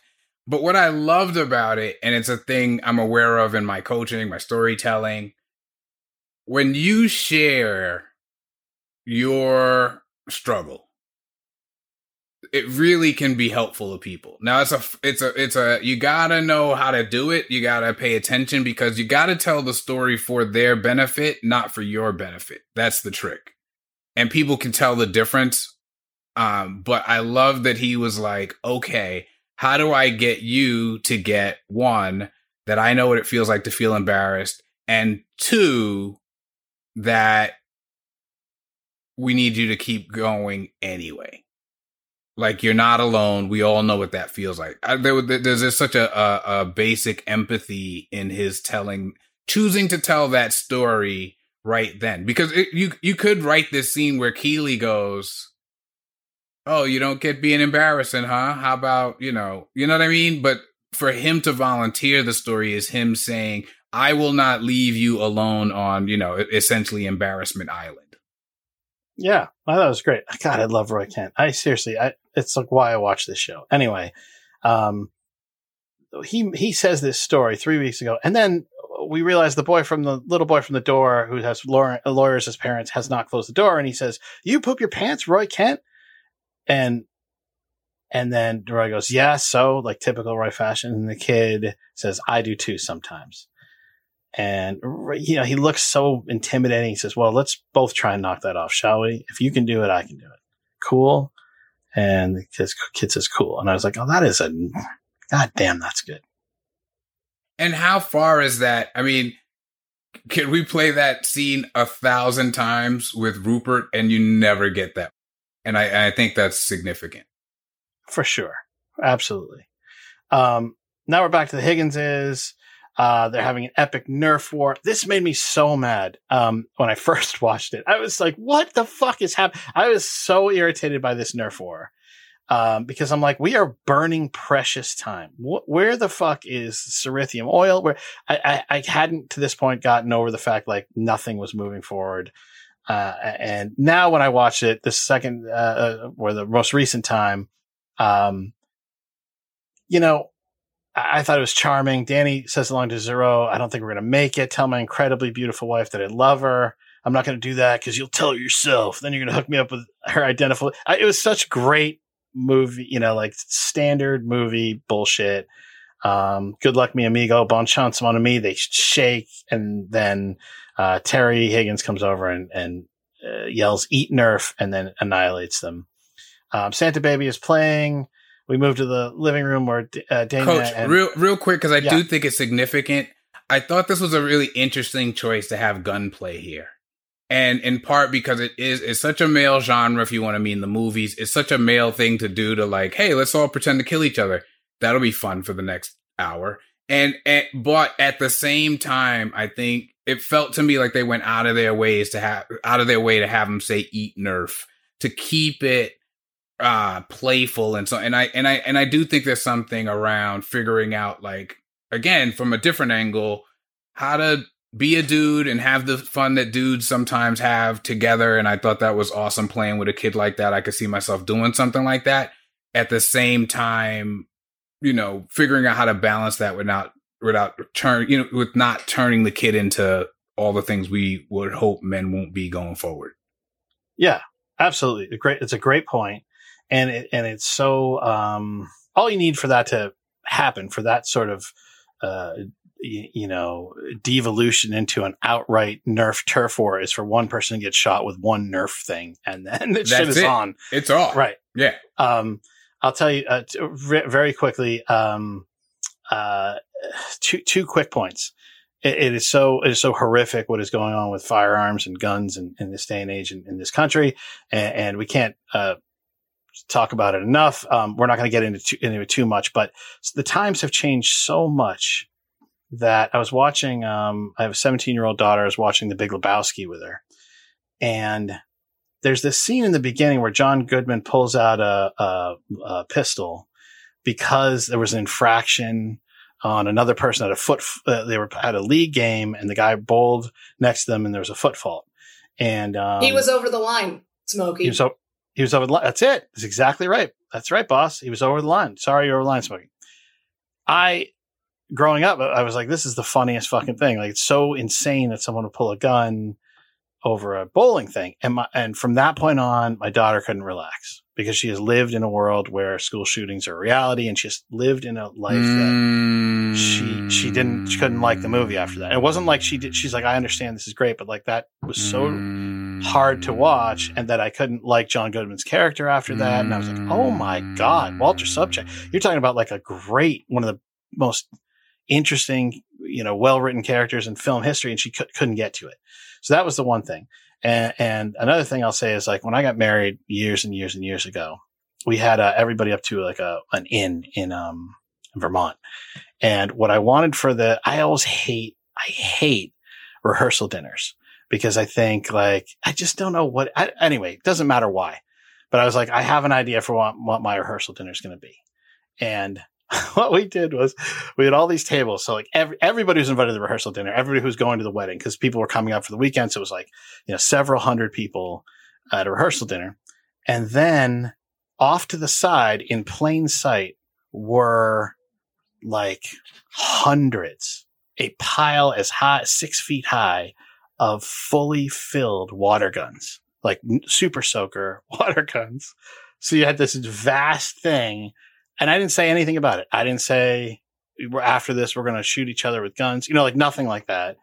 It was just this one thing where you know one troublemaker wandered over and picked up. Uh, you know, some little nothing and shot some little, you know, kid with water or somebody. I don't remember. I don't know how it started but you had women in like gowns running around with super soakers and everybody was soaked and makeup was running down people's face and it was so much fun and and i'm like god what a shame that we've you know how it's all de- devolved and you know it's just terrible. Like that that was like a it was a great memory and the pictures are like unbelievable and you know it, you know you just go oh god it's such a such a shame. But anyway. Well, no, I hear you on that. I, there's something I want to toss in, and it just hit me with you talking about the, the, you know, sort of the gun piece here, the way you just did, and the earlier piece around the alcohol, and something that I never would have guessed, and my mother uh, went on to the whatever's be- beyond this world without knowing. I think my mother may have been the first person to help me be a critical viewer of things. So I probably wouldn't even be on this podcast without her, never mind never having been born. But like I remember my mother hating like it was a staple of 70s shows. There was always the getting drunk episode. So and so drank such and such, but it had alcohol in it, or so and so whatever. And the dr- the joke was, oh ha ha ha ha ha! Look at this drunk person, you know, slurring or stumbling or laughing or the lampshade or whatever. And I just remember my mother just continually saying, "That's not funny to me." wow and, and and she would sort of go on with us about like she was like that's not i don't find that funny And she, and like very serious. Like it wasn't like alcohol is, no, it wasn't that. It was just like, why is the joke? Why is the joke in itself that this person is drunk? That's not funny. And the other thing that when she was saying it to me, I looked at her and thought like, ugh, why did I have to have the least cool mom of every mom who's ever lived? she was so against gun play, having guns, toy guns, anything with guns. Now there's some built-in cultural stuff and police and whatever that might have been at play. But it was deeper than that. It was her going again, that's not funny. Like why why in all with all the things you could be doing, playing, having, holding, imagining, why are we handing you a toy gun? So it, it's interesting to uh to think back on that. But yeah, I think my you know, she was not necessarily I wouldn't say she voted for my film studies uh major uh, but in a way, maybe in some way, she sent me along that path. That's amazing. Love it.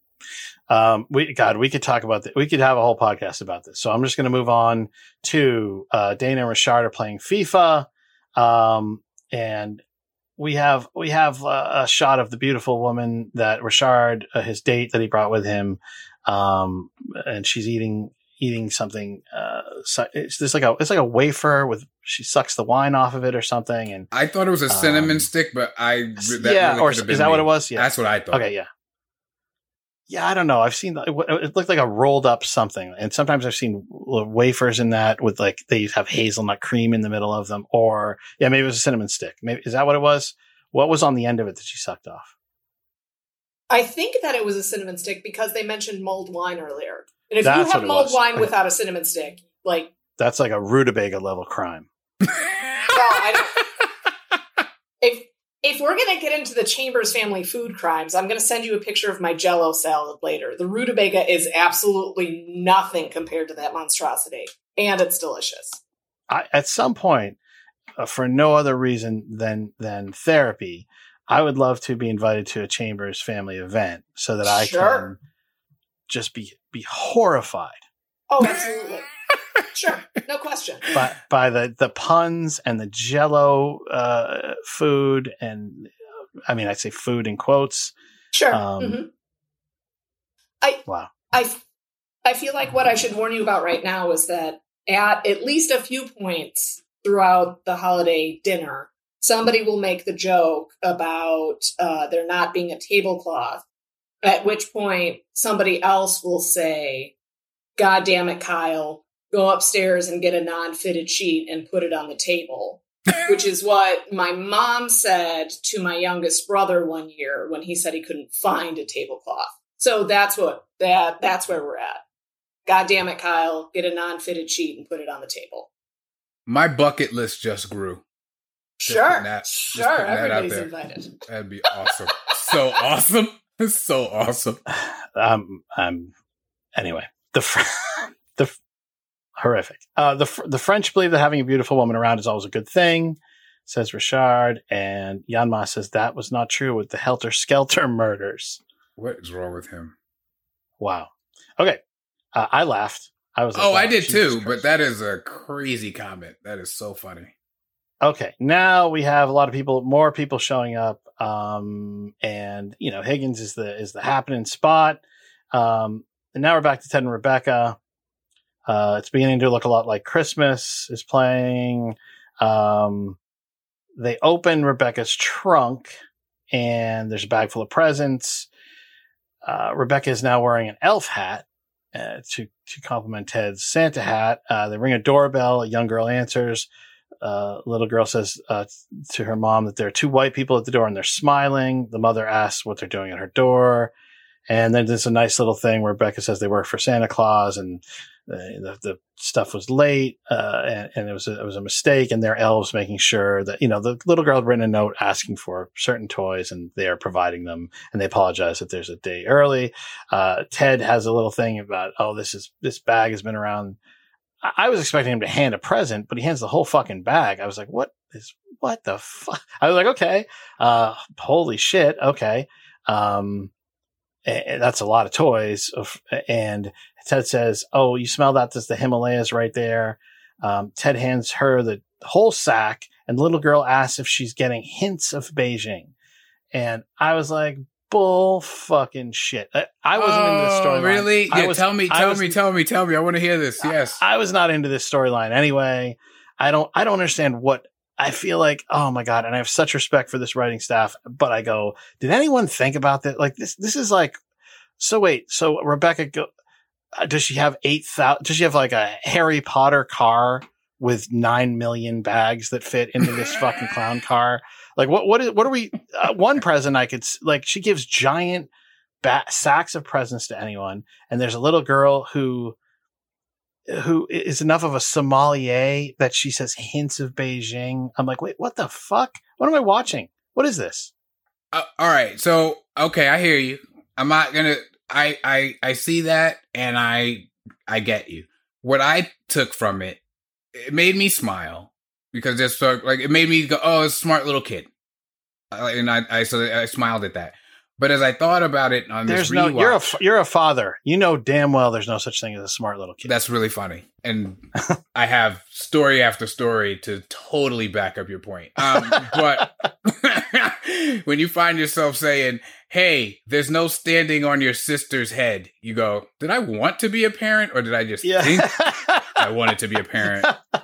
Because I did not know that was a rule I had to make, but there we are. It's officially a rule. Um, but I, but I, what I liked about it, because the first line there, white people at the door, w- was funny.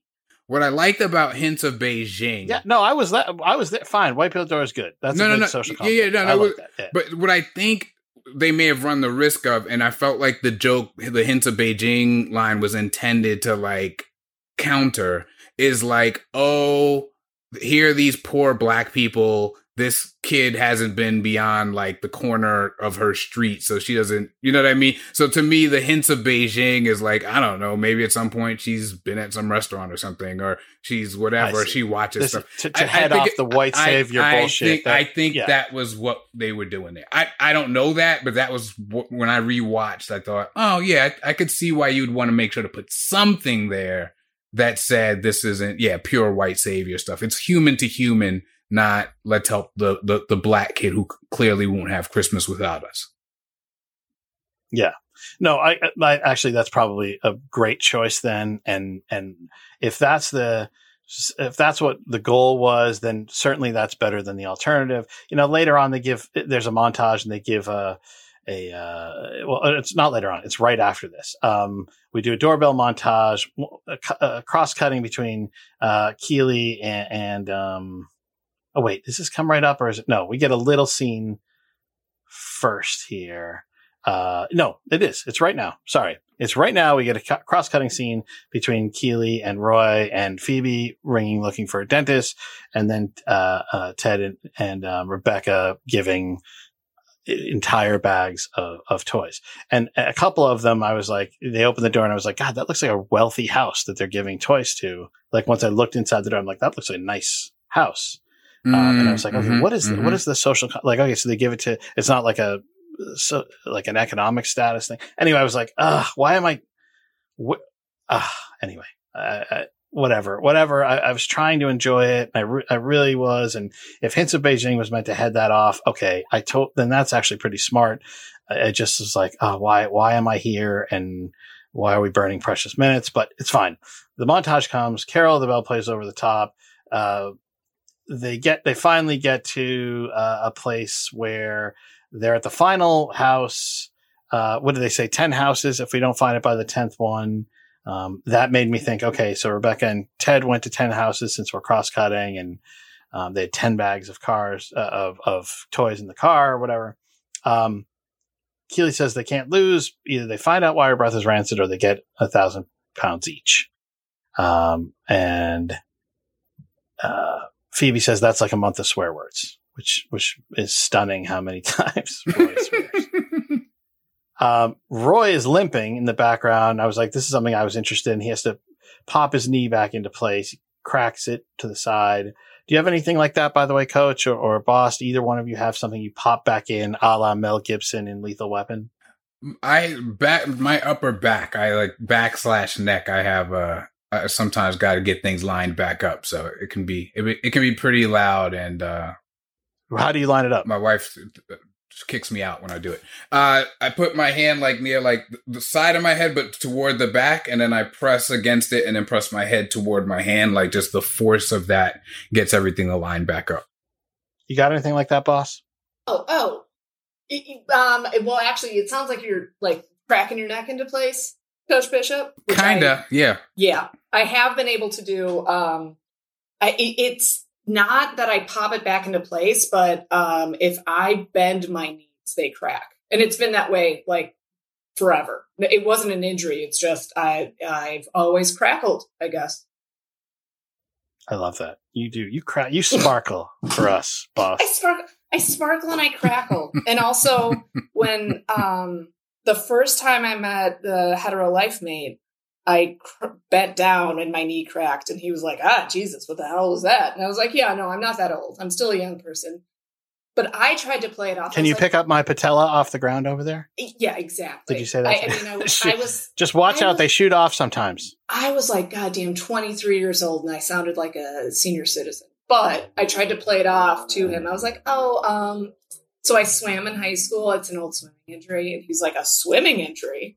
And I was like, uh, yeah, um, I swam breaststroke, and you need to do this like different kick where you kick out to the side. So now I have a bad knee and it cracks because I've um I injured myself doing sports because I'm very athletic and sporty. He was like, oh, that's interesting because I swam competitively for 14 years Oh. and I've never heard anybody say anything like that. Oh. I was like, oh, well, I didn't know that you swam, so I lied. That was a lie that I just told you to be impressive. And, Oh, that's awesome. and- but he still picked me, so I guess it worked. Wow. I love that story. He must love liars. Eh, Uh, evidence would support that. Yes. Yeah. No, I'm I'm a liar, and I think he likes me. boss that's that's like the bad scene in in a um like terrible rom-com where someone's like oh yeah i studied french literature to someone Oh, you know and they're like and then the man speak, or the yeah. woman like speaks fluently french to them and they go ah fuck like that's the No. same thing No, that's exactly it. Also, at a later date, I'll share the story with you um, about the time I was trying to text a friend of mine after a date uh, to let her know how it had gone and accidentally texted Oh, my no. date all of the information. Oh, yes. no. Yes, that is a thing I did do in real life. when you grow up on a jello based diet your mind can tend to uh, there's a problem is what i'm saying um, also, I, I don't want to bring the mood down too much. I just want to say I didn't like Ted and Rebecca's storyline at all, in large part because it seems like this is some sort of charitable act. I have worked in nonprofits for the majority of my career. This is not how these things are handled. You would not give the home address of a needy person to a rich person and say, hey, go ahead and show up anytime on Christmas and give them a bunch of gifts. Like it's so wildly unrealistic and leads to privacy and security issues and centering the giver of the gifts at the center of this process rather than the person who needs the gifts. Like I I couldn't stand any of it. It wasn't even my least favorite, but I I couldn't watch it because I was like, that's not how these things work. And it felt like one of those instances where the writers needed to kill their darling. Like, I understand that this is a cute plot and that you want Ted and Rebecca to be doing something nice, but this is not it. You needed to kill this plot line and figure something else out. you know, I think it would cos- be cosine easy. No, I don't know, but I, I think it would be easy and I think too simplistic to say, oh, you know, they're just showing that it's no big deal. But I do think in terms of the football we watched played on the pitch, um, and several other elements of the show, there are some length. They do go to some lengths to to get it right, and so I do think you're on to something there, boss. Yeah. That the, the, it, you know, obviously, it was to set up the sequence, right? We've got the Carol of the Bells, we've got the cutting back and forth. I can imagine being in a room when somebody thinks of this and everybody's like, "Yes, yes, Yes, that's what we're gonna do." And yeah, so I see what you're saying, and I I I, I think that's a fair critique. And it just feels like one of those things. I understand that it's niche and that if I weren't involved in the nonprofit industry, I wouldn't have thought about it. Uh, but because I am, it, like it bothered me the whole time. There's uh, a 30 Rock episode where Liz Lemon like focuses on the fact that she's about to give away all of these presents and that's why her Christmas is going to be important. So she goes to the apartment and she hands all of the presents to an adult black man. And then Tracy Jordan says that's a scam. That guy doesn't have kids. He's going to resell those. So Liz goes back to the apartment and there are two little boys playing with the toys. And she's like, Oh my God, I did that for you. I brought those presents. And the kids are like, You brought the Santa was supposed to. Is Santa not real? And then the dad comes over and he's like, What the hell are you doing to my children on Christmas? And like that, the entire scene was all I could think of Oh, when Ted and. Rebecca were doing this. Like, you're you're making their Christmas about you. And don't do that. It's not about you. It's about the little kids getting their presents. All right, well argued. Yeah, okay. Hey, thanks. Oh my god. I do I agree with you for once, boss? Is that like You you should because I am right about this one. There are other things that are because of my dead cold heart, but this one is correct.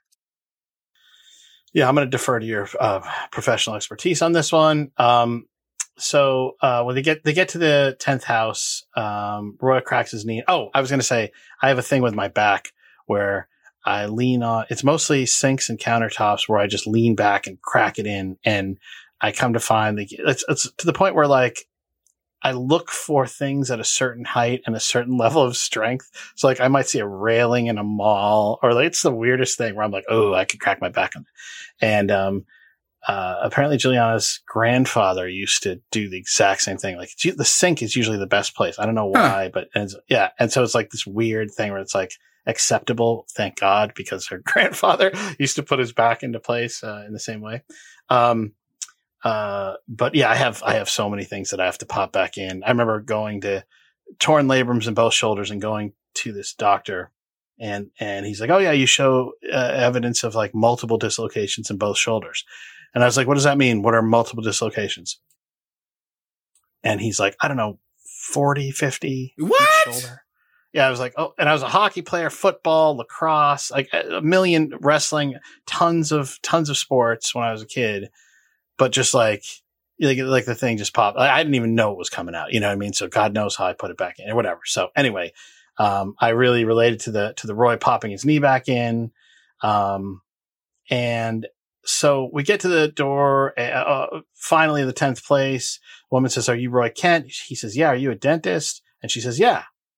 And a uh, very very uh, quick side note is in the first episode on the plane, Ted's heading to England. There's a, kid that asks him for an Ussie. Do you guys remember that? Mhm. Yeah, Um, we got yeah. an actor named Bill Skinner. This woman that plays the dentist is Bill Skinner's real life mother. Oh, really? Yeah. Ah. And so- okay, okay. Yeah. All right. You can look up uh, anyone who's interested. There's a, I think it's an LA Times article um, uh, uh, about uh, inside Ted Lasso Christmas, and you can read the whole thing. Anyway, um, they go in. Deck the Halls is, pl- is playing, and we cut to her, uh, the, the the dentist, uh, sort of with a face mask, checking Phoebe's mouth, and congratulates on her spectacularly bad breath, and she asks, asks, you know, a bunch of questions. Has she been under any unusual stress? Um, uh, Phoebe says not if she does her breathing exercises. She says, have you been smoking? Um, Phoebe says no. Any new medications? Phoebe just has antihistamines because she got a cat. Quickly, coach, on the Yeah. on the smoking thing. I thought it was, I thought it was cool to have again, sort of like things of the time and dealing with kids. That Phoebe giggles like it's just unthinkable and a ridiculous question to her in itself. But we've talked to um Sassy's daughter, whose name is not coming to me right this second. Nora. Dang it!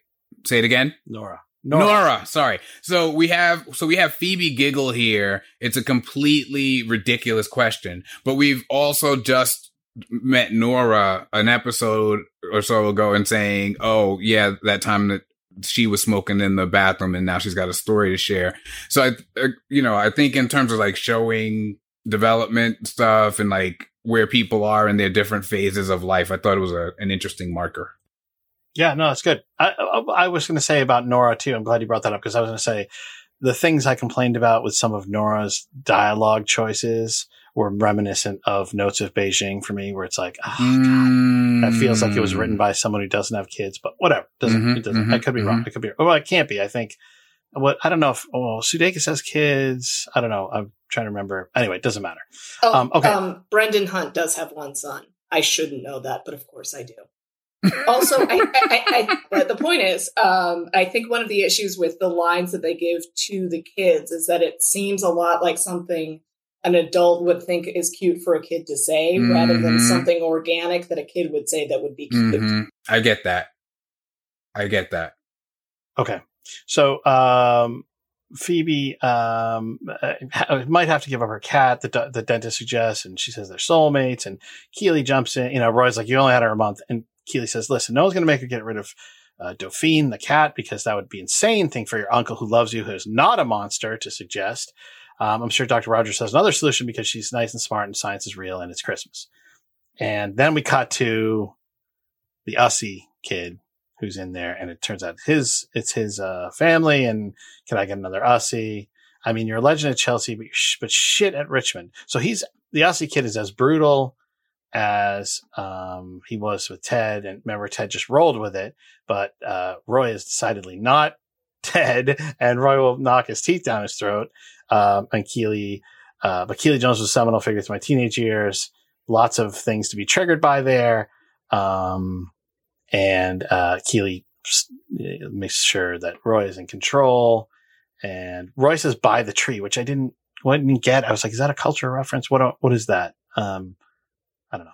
I, I just took it as him getting Keeley's point that we're going to take a nice picture with these people who have helped us and we're going to leave, Roy. Like, I, I didn't take it as, so I just said, like, I, I took it as him going, yes, that would be lovely. Let's get that picture taken. Not that there was a significance to buy the tree beyond that. But I, you know, could be wrong and have spent exactly zero days uh, across the pond. So could, I could have a whole other level that that's lost on me. Got it.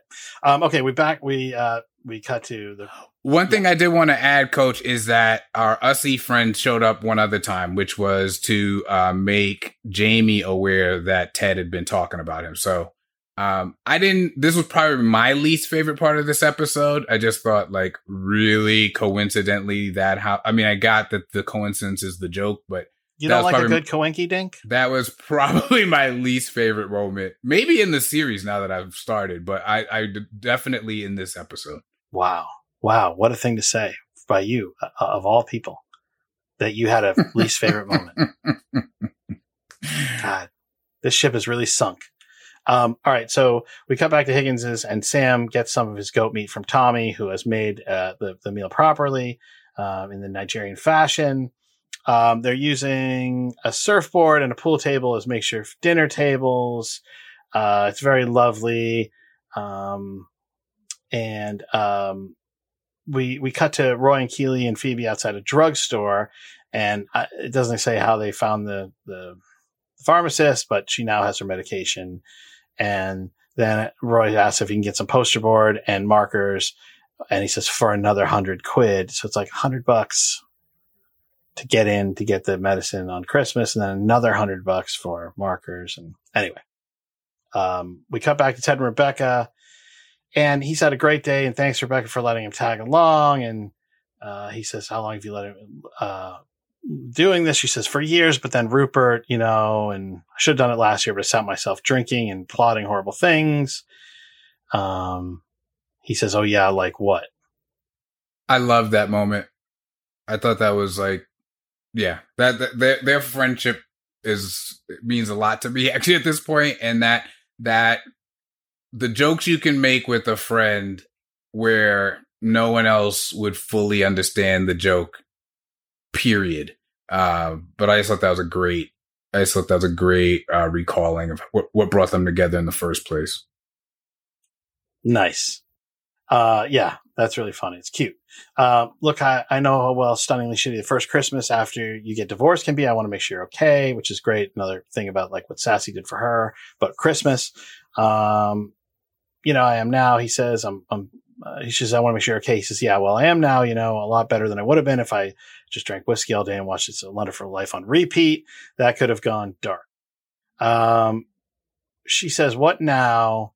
And he says, oh, you can drop me off at home and go to Sir Elton's party. And, uh, she said she might not go. You're willing to miss a puppet show by Daniel Craig and Rachel Weisz. Don't get me wrong. Those two are incredible, but all I want to see, well, I really want to see, uh, is what, boss? Their sex tape. Which, it, well, it, all I want to see those two do, do together is fuck, is what I should say. That's the actual line, but I imagined it not as a live show, because that seems extra weird. Um, yeah, I, you know what? Shockingly, I didn't love this joke. I, I feel like this- really?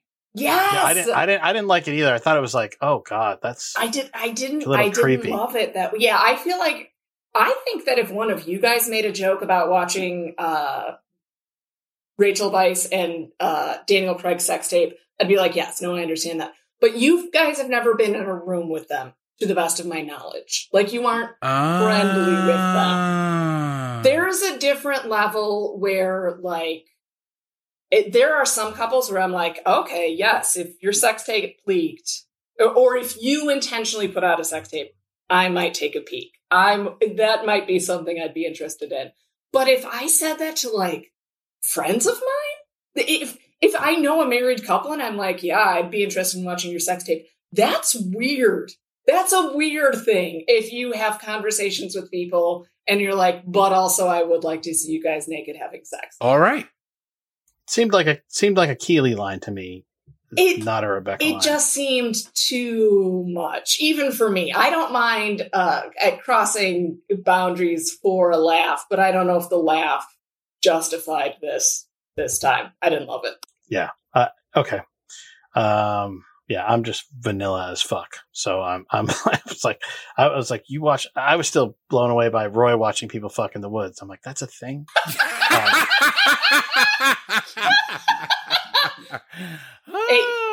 It's not just a thing; it's dogging.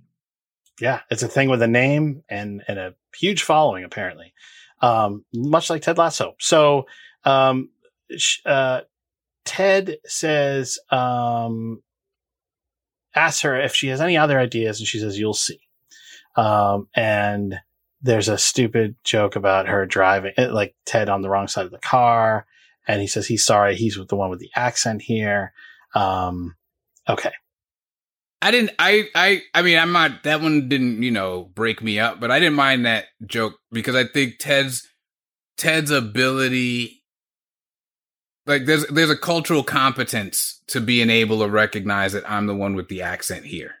It's not you. You're. You know. Why do you have the car? Why do you have the steering wheel on the wrong side? It's just I am accustomed to it being on the other side, which is different. listen, I'm so unfair. It's so I'm being unfairly critical.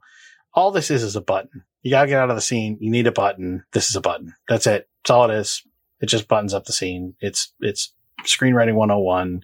It's no big deal. It's a tiny little cultural commentary. It's fine. Doesn't matter. Um, okay, so we cut to Roy and Keeley and Phoebe holding big pieces of paper outside a, uh, a final door and uh, Roy is playing Silent Night out, out of his phone. Um, the the the now we get a um, Love Actually uh, homage, and uh, it basically is Bernard. You hurt my feeling. Uh, uh, sorry, it says say it's Carol Singers, and then. Uh, we hear Bernard's dad in the background saying, "Tell him, give him a quid so they can bugger off," um, which brings up like we've had a number of sightings of bad dads on this uh, on this series. And so Maybe Mm. Bernard is unfairly influenced by a Jamie like father or you know something along. I don't know. Uh, Bernard, you hurt my feelings. Shame on you. A very nice dentist prescribing medicine that should fix my stinky breath in 48 72 hours. However, unless you make thoughtful amends, you will stink forever. And you'll have to deal with him, points to Roy, who growls, and her, points to Keeley, who I was waiting to see what she would do, and then she like winces and says, "I'm Mhm. sorry," Mhm. which I really liked. I thought that was a Mhm. great choice. Loved it. Um, uh, and boy, again, it's so nice to have a couple where you have both of those elements. Um, and I forgive you, but please do better. Merry Christmas. And then he apologizes. And this second time around, I was like, oh, that's really cute because they, this could have been ugly. And now everyone's friends. And she was on it. Talk about sharing in the right way, coach, that you brought up. Like if you, you know, say your, uh, your vulnerability out loud, if you do it in the right way, Mhm. and frame it properly, um, good things could happen. And I know you and I, who, who both have uh, um, grew up with with a lot of temper and, and families that were, were full of passion, Mhm. um, we we have learned to look for alternate uh, solutions to uh, possible conflicts. And so, yeah. it's a good. This is all positive, even though I hated every minute of it the first time I watched. it. Well, I, I think that is really important. I'm glad you, you you brought that up, and I don't want to bring things down. And you know, we're we're about to you know have the the the episodes happy ending as well. But quickly, I'll say that um, without dragging down in too many details, that somebody somebody's carelessness sort of me- messed things up for my family for a while, and it really there there really is a whole process of being Roy and being like, where's the kid live? Like, I mean, I could just see being like, I don't care, send your father out here, send your uncle out here, somebody getting ready to get their ass whooped, or doesn't make me no difference. And it really is a process to doesn't make me no. It don't make me no different. I mean- like some, I'm here for an ass whooping. I got all the time in the world, and that's what's going to happen. I don't care. You send out the Pope, and he's going to get his ass whooped. Whoever comes out that do door is going to catch this. Yeah, And that is the root of so much bad shit in this world. right. And and, and that yes, and just being able to go, no, we're not going to do that. And then to see that ultimately you got to be tough. You got to bring a consequence. I mean, the kid was like, and rightfully so, you know, chasing, shamed, whatever you want to call it. And, but, but there's hope for tomorrow. Right? Like maybe that kid would have been season one, episode one Jamie someday and now won't be. And I liked that it wasn't like, oh, don't worry about it. Like, no, worry about it. Like, dude, like that wasn't cool. And you, you, you weren't trying to help. You obviously were trying to humiliate somebody else because of something that is clearly not what they intend or want or want to have said about them. And I like though that rather than it being like, I will just extinguish your light forever, the message was do better. yeah, be be best. I think one famous first lady. Oh, dear God. I say it all the time. I say it all the time to my kids, and they just die laughing. It's like this. I'm like, just be, best. And they're like, you're such, what is, our dad is an idiot. Okay. Um, okay. So, um, uh, let's see. Okay. Roy, and Ke- Roy, Phoebe, and Keeley walk down an alleyway holding hands. We fi- finish up a team party.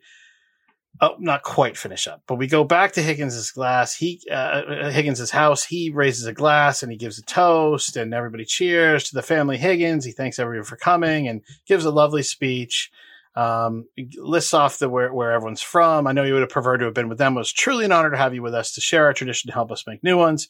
Uh, to the family, uh, to the family um, we're born with, and to the family we make along the way. They do a toast, and most importantly, to Richmond. Um, lots of cheers. Uh, Ho Ho Higgins is.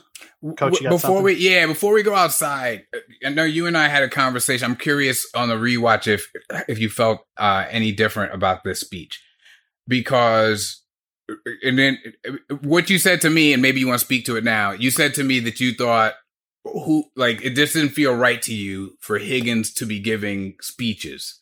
And i had some i have some thoughts on that so i'm curious if it felt any different this time around or if you still sort of feel like what's happening here. I was so knocked out by nothing moving forward in this episode except their record, which I'm like? Like, I, I'm like, okay, Mhm, mhm, w- mhm, okay, mhm. and, and and I and I am I'm so I'm so in love with the show, and I'm so plugged into the stakes, and having an absence of stake, I was really in a bad place by the time we got to Higgins' speech. I was just like, wait, what the f-? like? He is the comic relief. Like, okay, all right, fine. Looking back, I will say that the better, the best characters are written to have more than one thing more than one element, more than one dynamic. And so in that way, it's refreshing that Higgins gets to be a person of substance and stature. And, and it was a lovely speech. And I love that the guys love Higgins because we love Higgins. Um, so, so upon my rewatch, I obviously don't have the same amount of, uh, uh, vitriol for the moment that I had be- because I'm like, I can't believe we're at the end of the episode and, and, th- now we're having like the, the clown like it's now giving like Bozo is going to teach us uh, like about life. I'm like what is that? so because I was watching rewatching with no stakes in mind and no worry I felt like okay good like this is fine and then it was it was a lovely speech and it was harmless and you know it's all about Richmond in the end and I I, I was nice it was nice to be reminded that they're all football players on a football team that I thought was a football show got it okay all right that was that was that was fair. There were pieces in in in, in multiple directions. I get that. I for me, a couple quick things about that. I do think it's relevant. I think it's going to be relevant going forward. One is, although Higgins has provided us with a lot of laughs, it is my opinion that Higgins is the moral guiding voice of this show. And I thought about this a lot, and I just want to plant that seed. I don't think we need to like have a grand debate about it at this exact moment but I think he's the first one to hit us with some Caesar you later love. He gets it from the beginning. He's literally sickened by this plot of um, Rebecca's. It's his finally putting his foot down and being willing to go off and grow a Van Dyke and play his bass and not be sure how he's going to feed his family. That that that really puts Rebecca in position to take a look at what she's doing. Um, I actually think Higgins is much more important to what Ted Lasso has to say with his feminine junior self, um, then uh, then we may then we may appreciate just sort of like going through the episodes and not thinking about it specifically. I love that. Okay, good. No, these are really good points, and and you may very well be right. And when you frame it that way, I can't I can't dispute it because that is that was the sort of breaking point when when Higgins cashed you know pushed his chips and cashed out. Uh, it was that was a huge moment. Mm-hmm. mm-hmm. Yeah. No. Yeah. So I think there's yeah. something there. Okay. Yeah, we can continue to explore that. Um, now we get what I think is, I don't know, maybe the best moment in television history. Um, where I know, Bo- I know a boss would agree with me on this. This felt really, um,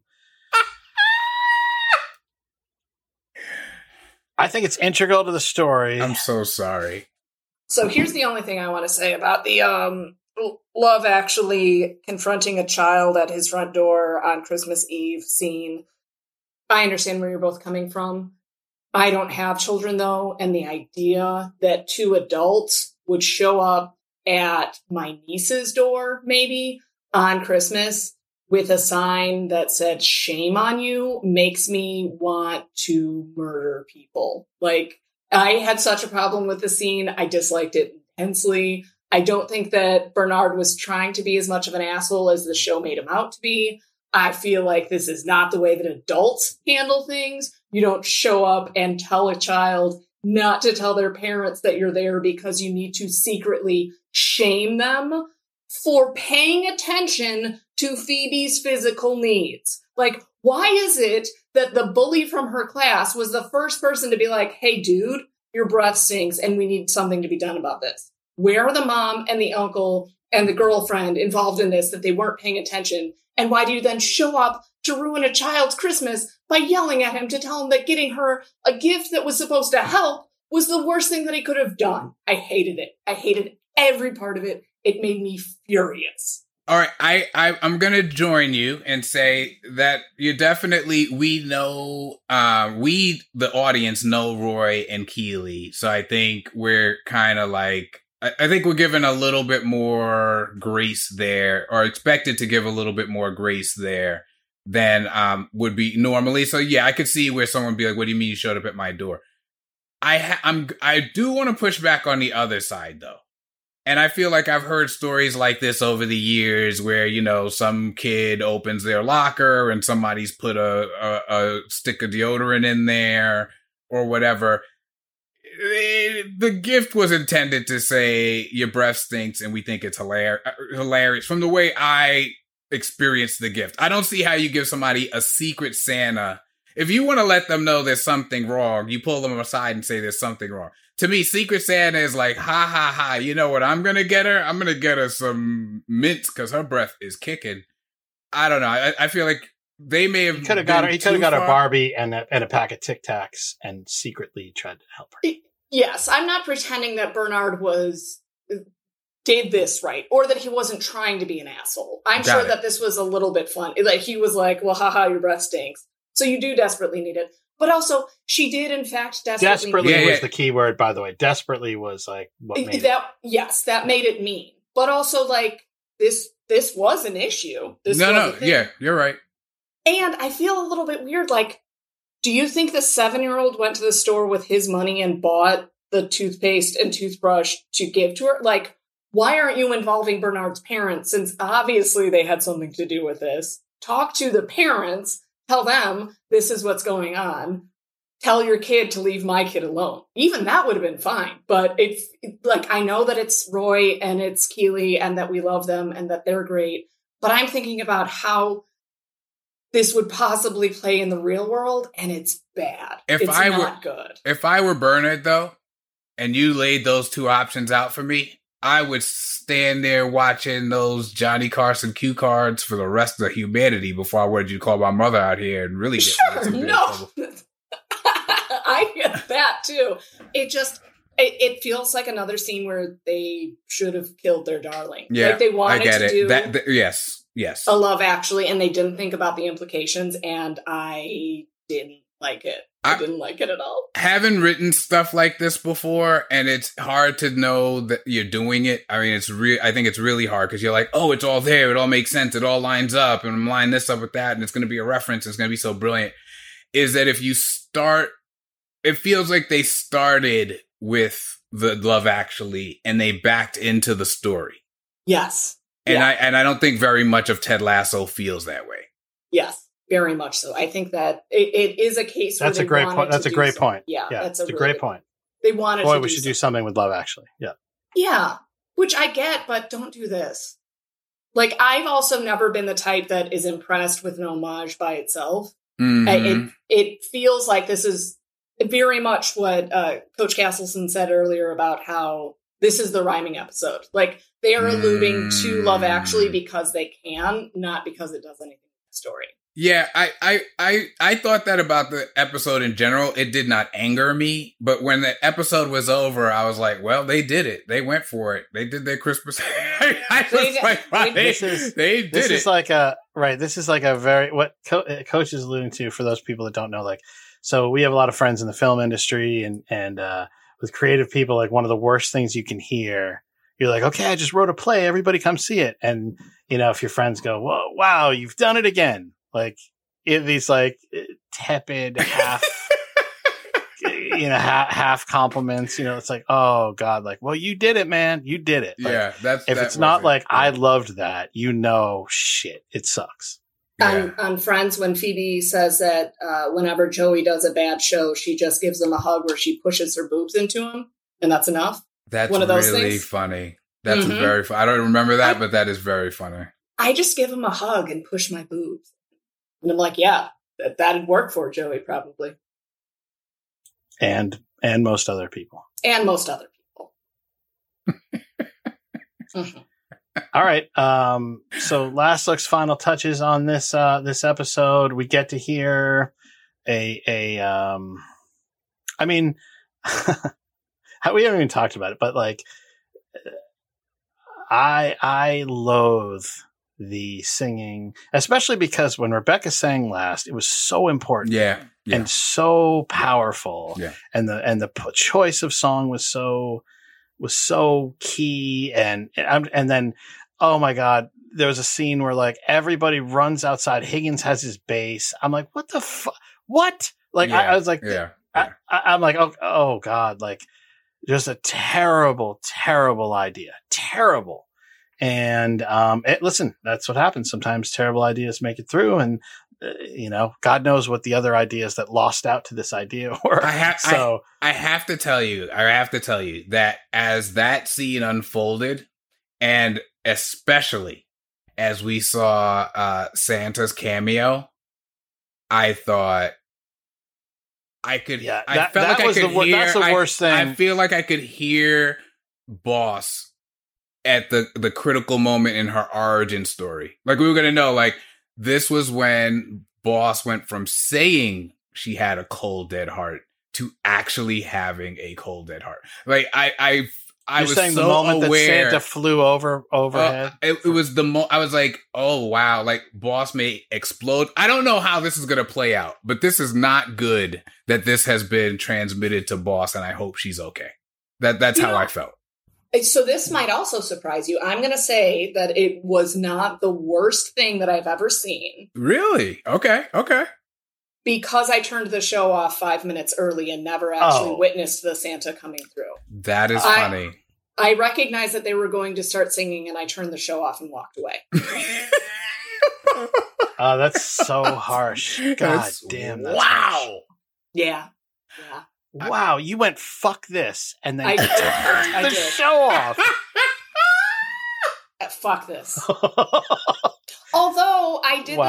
the same thing with Game of Wow. Thrones, so you know this episode is in good company. Yeah, but Game of Thrones, Game of Thrones, you did it, and I remember when you did it, and I and I referenced it many times to people Mhm, because you mhm. did it right because there were different levels of bad with Game of Thrones, and we don't want to talk about Game of Thrones, but there are different levels of bad. But you like sort of lasted through a lot of the moderately bad, but you said fuck it right before the end, where it got like unwatchable, where it ruined it for me and and millions, millions of people yes. were ruined by the things and you never saw it. You just, you know, you turn it off. You're like, I know this is not, you were, you were a, a fucking oracle at the time. Yep. I, And I, then once again, you were like, oh, I see some singing about to happen. Good, I'm good out. day, sir. I am out. I bailed. There were two episodes left of Game of Thrones, and I rolled out. There were approximately three minutes left while they were going to sing their song, and I was like, I don't need that anywhere in my brain. I don't need to hold on to that memory. But you've And- now seen it, right? You've now seen them sing in the I- rewatch and you saw, you saw the appearance of live action CGI Santa fly over mid I caroling party. I am aware that those things happened. I have not sat and watched the three minutes of film to know to, to see it myself. I know that Santa shows up, and I was like, well, I I need to live still, so I can't put myself through that. I kind of like that you didn't watch it. I gotta say that is really tickling me. But okay. Yeah. A- And like as compared to the number of times that I would rewatch individual scenes or entire episodes or the whole first season, uh, this will be three minutes of Ted Lasso that I will never watch. All right. We talk a lot about we talk a lot about in my family with the kids about like uh, reaction to anxiety or or conflict. With like people do fight, fight or flight or freeze or you know that kind Mm-hmm. of. mm-hmm. And um, I love that your instinct is to just nope the fuck out, Yeah. Yeah. like completely just say like, and even to this day, you still have not seen Santa fly over while they're all singing and dancing while Higgins' wife is singing and somebody has a guitar. Yeah, no, I don't want to see that. My my reactions are fight, flight, or fuck off, and this one was the third. Oh, I I love that so much. Oh my god. I that, that's like a t-shirt. Like I feel like, wait, what just happened? Flight, fight, or fuck off is Because that's not right. That's an emp- that's a much more empowered stance than flee. oh, You're not fleeing from anything. You're Yeah. consciously saying, "I'm not off. leaving. You are." Yeah, yeah, Yeah. that's what it is. Yeah. I I banish you from my presence. I know that is Yeah. fight, flight, or fuck off. Yes. God, I got to trademark that right Seriously, now. like I'm ready to Holy put in my application immediately. That is brilliant. Just Go to our website for the sh- shirts that say that. Yes, I'll buy that T-shirt. I'll wear that for sure. That's great. Wow. Just great. Um yeah. No, this was I listen, I I will say I enjoyed myself, but I definitely watched this knowing you're not making it any easier to defend you, Ted.